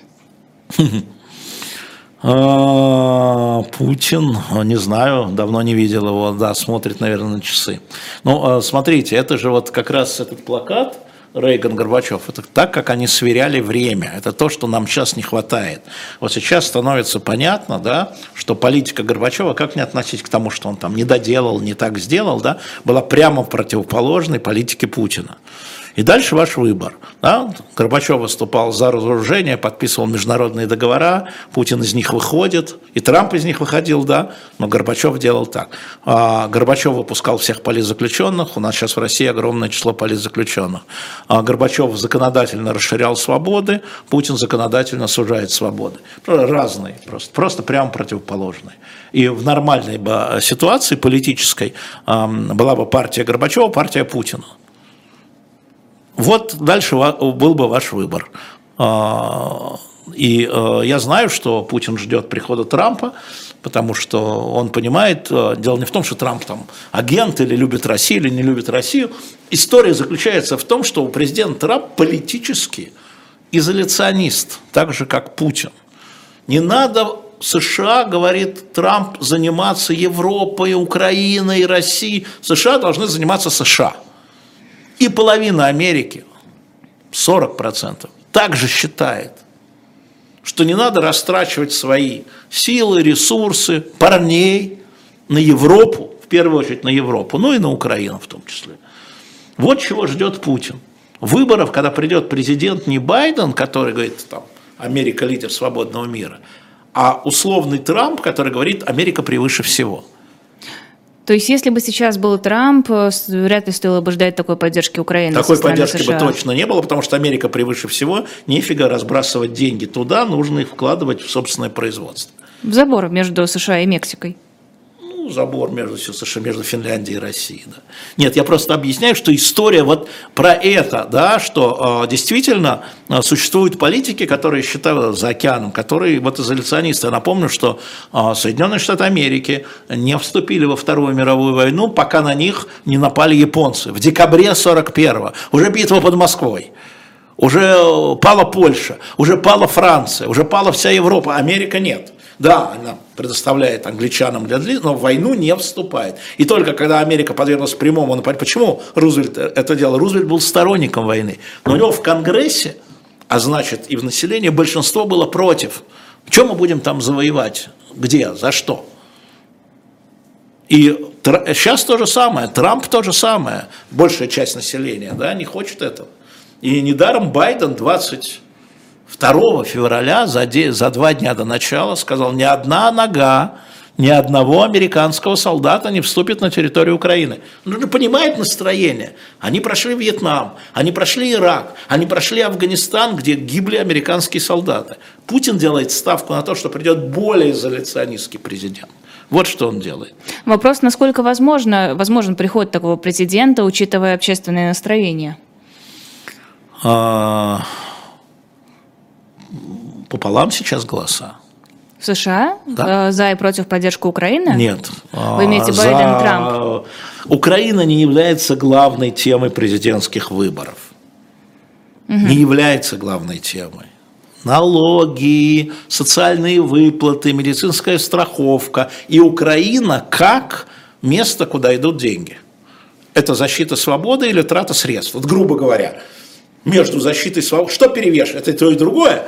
Ну что перевешивает? Угу. Совсем недавно председатель комитета по контролю за финансами Палаты представителей, а сейчас контролирует республиканская партия, заявил, что пора администрации Байдена отчитаться, как деньги, направленные на, э, в поддержку Украины, расходуются. А ну-ка покажите нам расходы.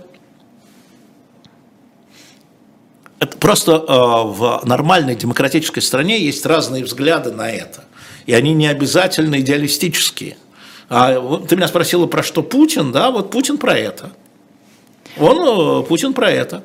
И э, эти люди, эти реднеки, которые поддерживают Трампа, они тоже про это. Вопрос от Лол Лол. Зачем вы обсуждаете то, что не влияет ни на что? Сейчас на события влияет фронт, а обсуждения о фронте нет. А потому что мы не знаем, что происходит на фронте. Потому что мы э, получаем дезинформацию со всех сторон. А что происходит на фронте? Что обсуждать на фронте? Вот э, Бахмут. Я не знаю, что такое Бахмут с военной точки зрения. Я читаю разные вещи, он важен, он не важен. Значит, а, сегодня там пишут, что а, там всего 41 квадратный километр, по-моему, Бахмут. Это вообще маленький городок. Пишут там а, американские некоторые наблюдатели. Но город Изюм такой же. А тогда писали про Изюм огромное число, взяли наконец Изюм. Я не знаю с военной точки зрения, я не военный специалист. И я не считаю, что главное происходит на фронте. Я вам скажу, что происходит на фронте. Мясорубка. Мы даже не знаем количество погибших хотя бы под Бахмутом с двух сторон. Там перемалывались, да, и российские войска, это мы знаем по а, там, заявлениям военкоров, да, а украинские войска – а сколько людей погибло под Бахмутом? Мы не знаем потери ресурсов не потому, что мы кровожадные, мы просто их не знаем. Кто-то говорит там 100 тысяч, кто-то говорит 200 тысяч. Я говорю, ну раненых, убитых, потерянных вообще, да? Не знаем. Нет мандарин, не стоит 500-тысячная орда от Харькова до Херсона. Кто вам это сказал? Вот кто вам это сказал, источник назовите. Не знаем мы этого. Сколько стоит, сколько вошло. А сколько а, объемы ДНР, ЛНР батальонов? А сколько ЧВК «Вагнер»? Ну, чего вы? Это ваше представление. Каждый день ракетные атаки. Да, и? Что, что это решило? Это что-то решило? Военные, вы, военные специалисты, пусть военные специалисты про это говорят. Но я по таким, знаете ли, а, красивым картинкам. Я смотрю за некоторыми наблюдателями, правда. Вот. Но я не понимаю их рассуждений. Поэтому чего это обсуждать? А, к вашему предыдущему тезису Илья из Москвы 28 лет спрашивает, а если не придет Трамп, на что тогда будет надеяться Путин? Ну, я думаю, что если говорить о международной истории, да, если мы говорим о международной истории, он э, рассчитывает на три позиции, на мой взгляд – и, в общем, я так понимаю, что это так. Во-первых, приход, естественно, а, вот, трампистов, не трампистов, да, не Трампа, а трампистов. Потому что Десантис – это гораздо, э, это республиканец, соперник Трампа, он гораздо, а, как сказать, круче в этом смысле, в смысле изоляционизма, чем Трамп, но на сегодняшний день. Предвыборная кампания. А, это раз. Второе, он рассчитывает на то, что внутри европейских стран, стран коалиции, тоже будут возникать протесты, которые будут корректировать правительство э, в поддержке Украины. Но мы видели в Берлине 13-тысячный митинг противников поставки оружия. Это не это не то, что там Украина сдайся, да, но это давайте не будем поставлять оружие, мы за мир.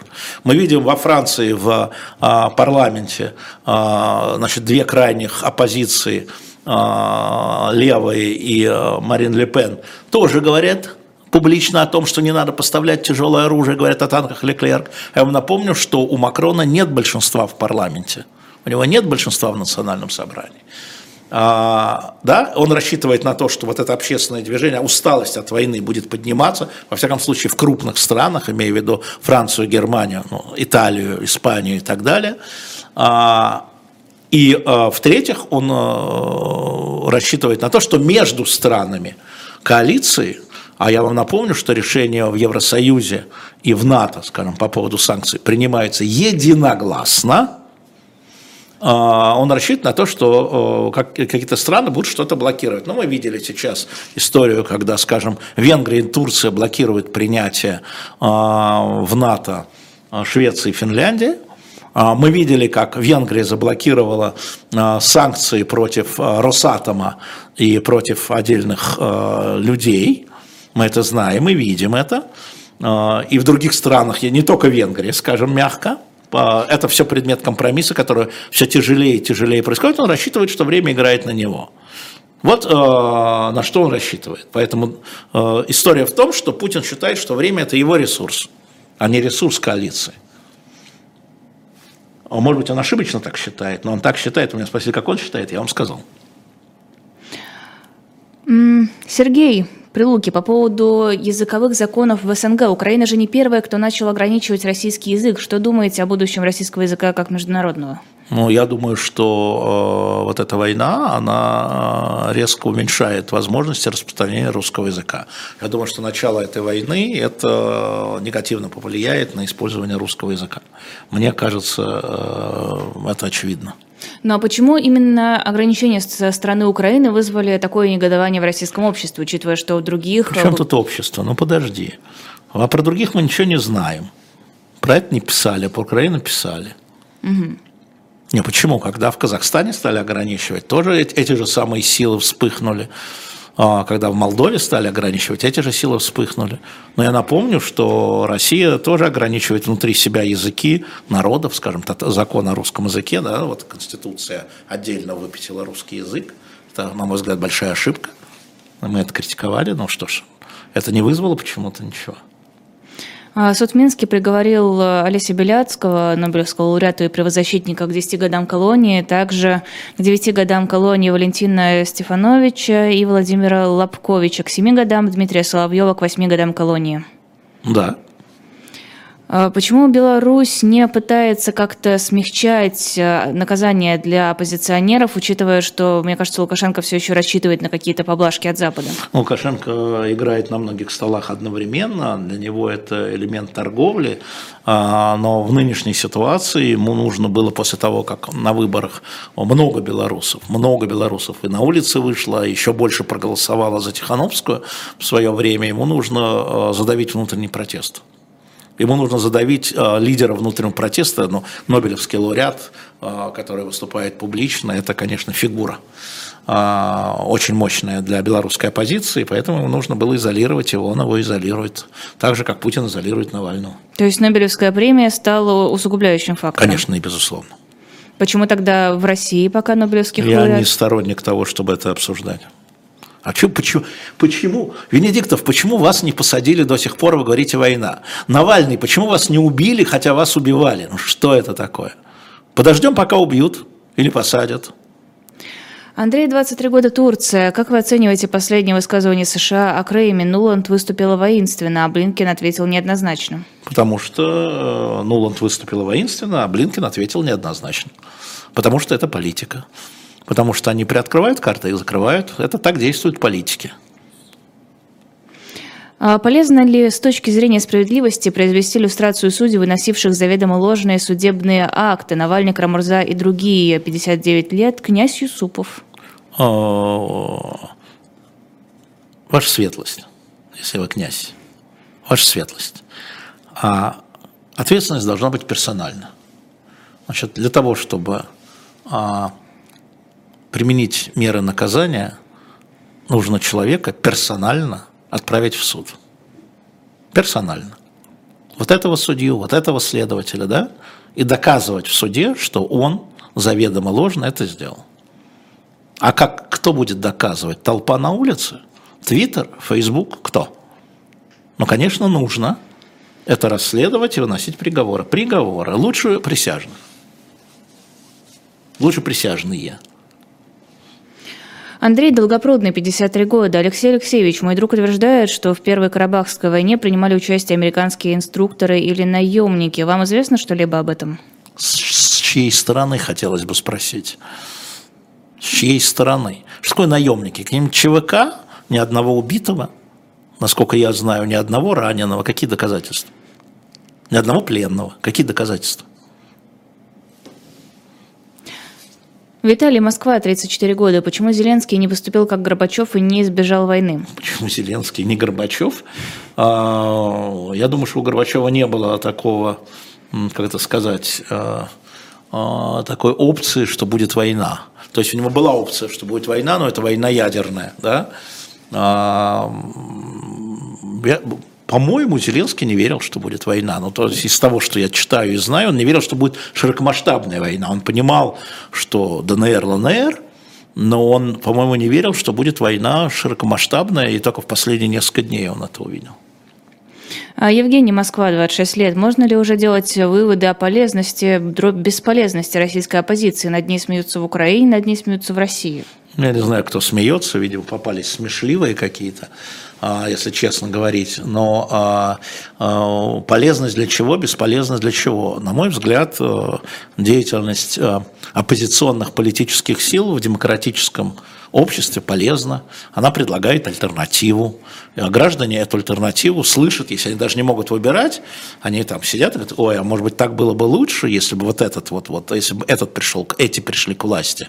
Ой, надо запомнить, что эти хотели хорошего. По-моему, это правильно. Я не знаю, кто смеется. Я не смеюсь совсем.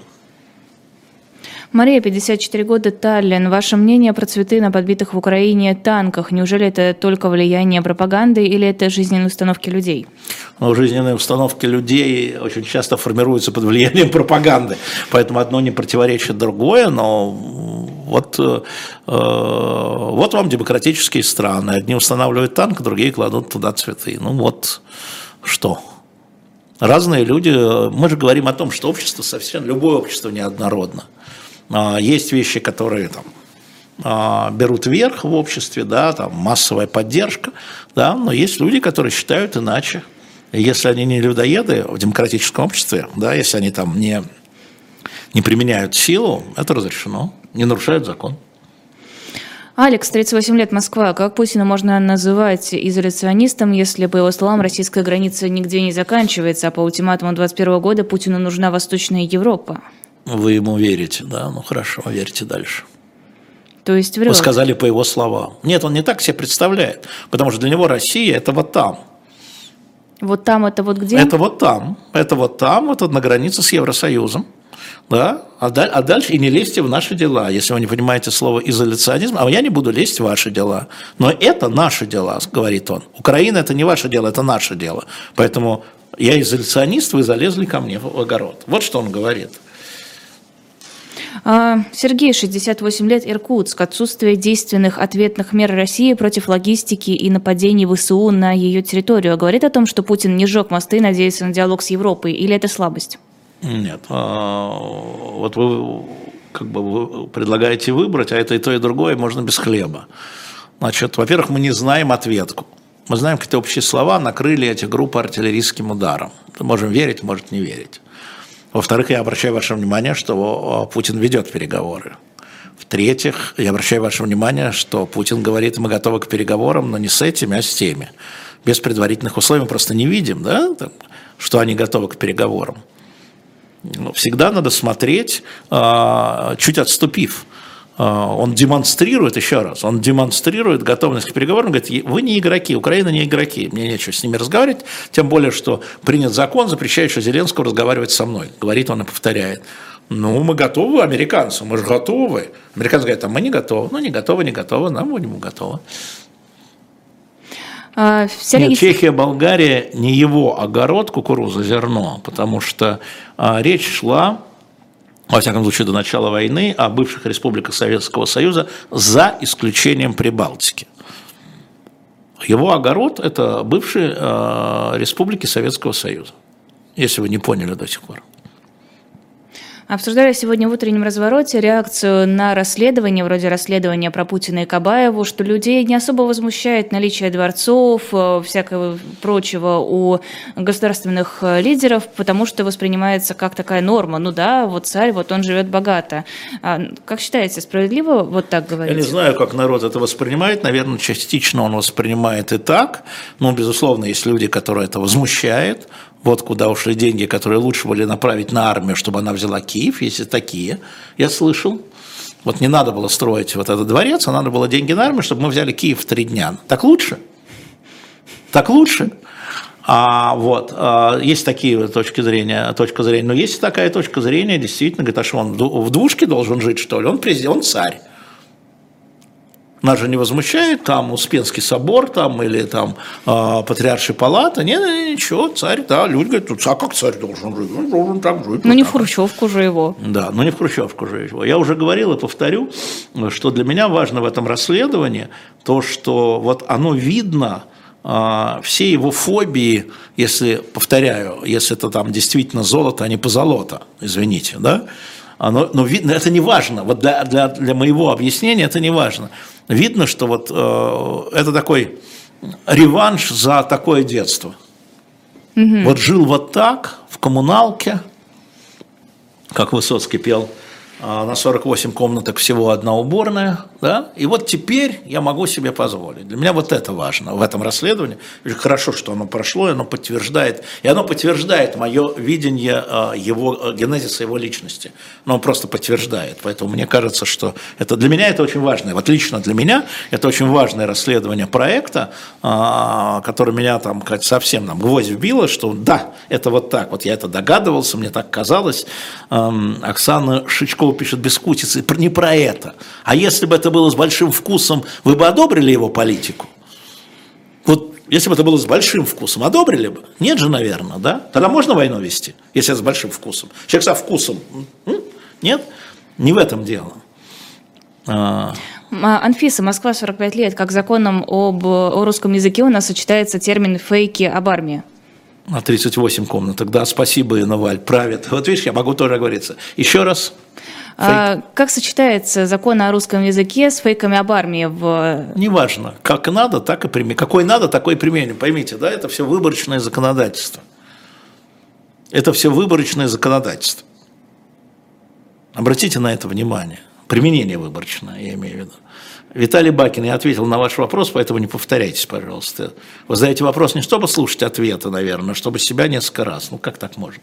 Да, я понимаю, что уже поздно, но ваши попытки спамить вопросами очень утомляют, теряется все, и если ваш вопрос почему-то не входит, то, наверное, в этом есть какой-то Алиса смысл. пишет, что-то во вкусе смущает. Если вас только это смущает, Алиса, вы счастливая барышня.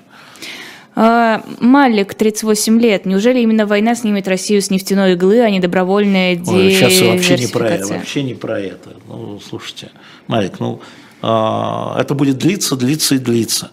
И а, энергоресурсы довольно долго будут оставаться значит, значительным способом притока валюты, неважно, кто их платит и сколько, Индия в рупиях, да, или Китай в юанях, там, или Евросоюз в в евро а, долго будет еще оставаться, очень много на это завязано, пока энергетическое развитие мира, оно такова. А, законопроект о смещении срока службы в армии. А, Мы обсуждали это, когда он был внесен, и что? И что? Ну, сдвинули, и что? Ну, ну и что? Ну что это меняет с точки зрения военных действий? Ну, придут не молодые, а, а более там на два года старше. Ну и что? Но это захватит чуть больше людей, получается. Ну, захватит чуть больше людей. А можно ввести мобилизацию, еще больше людей захватит. Ну и что? Почему все еще не вводят? Ну, потому что не нужно. Потому что на самом деле мобилизация – это не просто призыв, это окормление да, как мне говорил один интендант. Он говорит, ты понимаешь, говорит, вот у меня 10 тысяч человек, их надо куда-то привести их надо где-то расселить, это сверхнорма, да, сверхпризыва, да, их нужно снабдить, извините, шинелями, там, оружием, их нужно обучать, их нужно, это все инфраструктура, которая должна, извините, переварить мобилизованных. И даже вот первая волна мобилизации, мы видим, что половина мобилизованных сразу, а вторая половина, 150 тысяч, прошла обучение. И это требует логистики, которой российская армия оказалась не готова. И к новой мобилизации, с учетом ошибок, нужно построить да, вот эти учебные центры, набрать туда людей, да, понять необходимость в разных профессиях. Это довольно сложная история. Вы думаете, российская армия не учится на э, поражениях? Учится. Так же, как она училась в 41-м, и так же, как сейчас учится украинская армия. Учится. В том числе логистически, в том числе интенданты – Дмитрий, 48 лет, Германия. Алексей Алексеевич, вам что-нибудь известно о судьбе Юрия Дмитриева? Его все время забывают, когда причисляют политзаключенных. Неправильно забывать, вы правы. Нет, мне неизвестно о судьбе последнее, но давайте вспомним, что Юрий Дмитриев, во всяком случае, многие, я считают, что он политзаключенный, и это требует немедленного освобождения всех политзаключенных. Всех. Еще раз отвечу на вопрос, считаю Алексея Навального политическим заключенным. Поставлю здесь точку, без наверное точку здесь поставлю. Понятно говорю? Нет? Непонятно? Все равно что-нибудь найдете. Валерий, 39 лет, Красноярск. Как вы думаете, что первично? Наша власть такая, потому что такой народ, или народ такой, потому что власть такая? Ну, э, хороший вопрос. Э, я думаю, что э, ваш вопрос справедлив в том смысле, что а, Путин был избран как стабилизатор после 90-х. Искали и нашли этого стабилизатора, человека, который воплощает, смотрите, как отобрали, да, военный, русский, не пьющий, спортивный. Это после вот этого шурум-бурума 90-х. Напомню, в 98 году у нас э, был кризис, было разорение, люди оказывались на улице, и людям хотелось спокойствия после 15 лет революции, 13 лет революции, да? и, э, независимо от взглядов. И вот он пришел, и вот первый его срок, и вот экономика налаживается, жизнь налаживается. Читайте Глеба Павлова, жизнь налаживается. А, а дальше э, пошли разгораться аппетиты. Я еще раз повторяю, опросы все закрытые, открытые по присоединению Крыма давали 85% э, поддержки. Давали 85% поддержки. Вот не любим Путина, но подай, давали неоднозначные ответы среди тех, кто был противником политическим Путина. Да? А, вот эта политика в этом была. Поэтому а, и народ, и правительство, да, но народ опять разный, а 15%. А 15% взрослого населения – это 15-16 миллионов человек, не кот чихнул.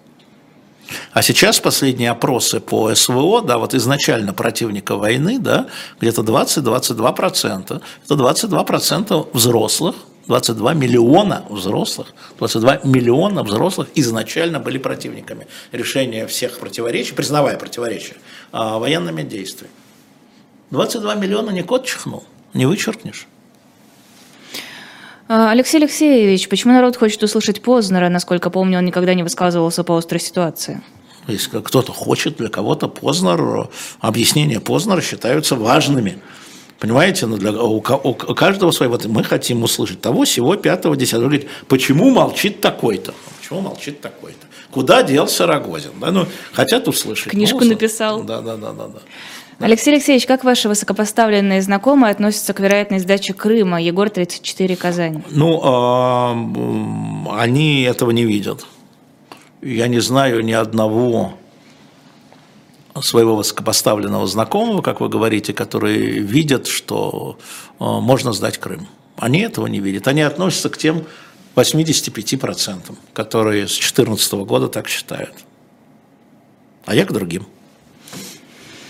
А, Малик, 38 лет. Сергей Бунтман затруднился ответить на то, почему в России все время ставка на личность, назвав это загадкой. У вас есть ответ? А, ну, я могу сказать, что в современном мире вообще снова а, борьба идет вокруг личности. Если вы посмотрите в любую страну, там в основном идут шибко не между программами, а в основном а по личности того или иного президента, того или иного премьер-министра, того или иного лидера общественного мнения. Я не считаю, что это в России так, но на выбор, если бы Россия проходила нормальные демократические выборы, а, вот, пожалуйста, вам, 93 год, выборы были демократические, демократические. Какая первая партия? ЛДПР? Кто первый? Жириновский? Неожиданно. Помните, Россия это одурела, да? А, Вот наличность, э, это же не программа партии, или это была программа партии «Сапоги в Индийском океане»? Или это все-таки яркая личность Жириновского? А? Я, я думаю, что это такое представление не очень точное, оно для всех. Да, правильно пишет Юлия из Минска, помогите пожилым родственникам установить приложение «Эхо онлайн». Как вакцина от э, пропаганды? А, да. Это была программа Будем наблюдать Книги. с Алексеем Венедиктом. Книги. Я поэтому еще полторы минуты и оставила специально для них. Во-первых, альбом э, ДДТ «Творчество в пустоте», часть вторая, на двойном виниле, Я на хочу обложке. сказать, это новый альбом, а, у нас его немного. Это винил э, с э, автографом Шевчука, и там есть CD, естественно, дешевле, такой же, тоже с автографами Шевчука. Их немного, поэтому на shop.diletant.media вы можете это купить. И э, завтра мы выставим книги. Э, сегодня мы выставили книги э, с автографом Надежды Крупской, автографом Михаила Калинина. А завтра мы выставим книги с автографами Дунаевского, Льва Яшина, Любовь Орловой, Бориса Стругацкого и Галины Улановой. Готовьтесь, пожалуйста. А, вот. Ну, естественно, у нас еще есть там немного книг Быкова. Обратите внимание, вчера очень хорошо их купили, Дмитрия Быкова. А я их не вижу, они не А все уже раскупили, да? Я, может быть, не туда и, смотрю, и но у нас я не вижу. КГБ против Сахарова, документы, пачка документов. Да, тоже остал, осталось там совсем чуть-чуть. А, это тоже заходите. Ну и журналы, на самом деле, у нас за а, январь, за февраль месяц количество журналов «Дилетант» сократилось на 5, просто выкупили. Ого. разные. За там 19 год вы купили два, за 18 год вы купили три, вообще не осталось. Так что торопите, как правильно пишет Алиса, всем цветущих садов. Хотела выйти из эфира и купить себе книжку Быкова, а все уже разобрали. А еще там безумно красивая Мария Антуанетта, тайный да, дневник да, королевы. Да, да. Я ее как-то раз Дивный. подписывала, к 8, листала. К 8 марта подарок хороший. Безумно красивая. И обложка вот такая еще рельефная, трогательная. В общем, одно сплошное удовольствие. А, я с вами прощаюсь до завтра. Увидимся в утреннем развороте. Я и Лиза Лазерсон его снова проведем. Ну и, в общем-то, сразу после нас книжное казино на канале «Дилетант», а потом программа «Отдана» с Ольгой Журавлевой в 15.05 здесь же на «Живом гвозде».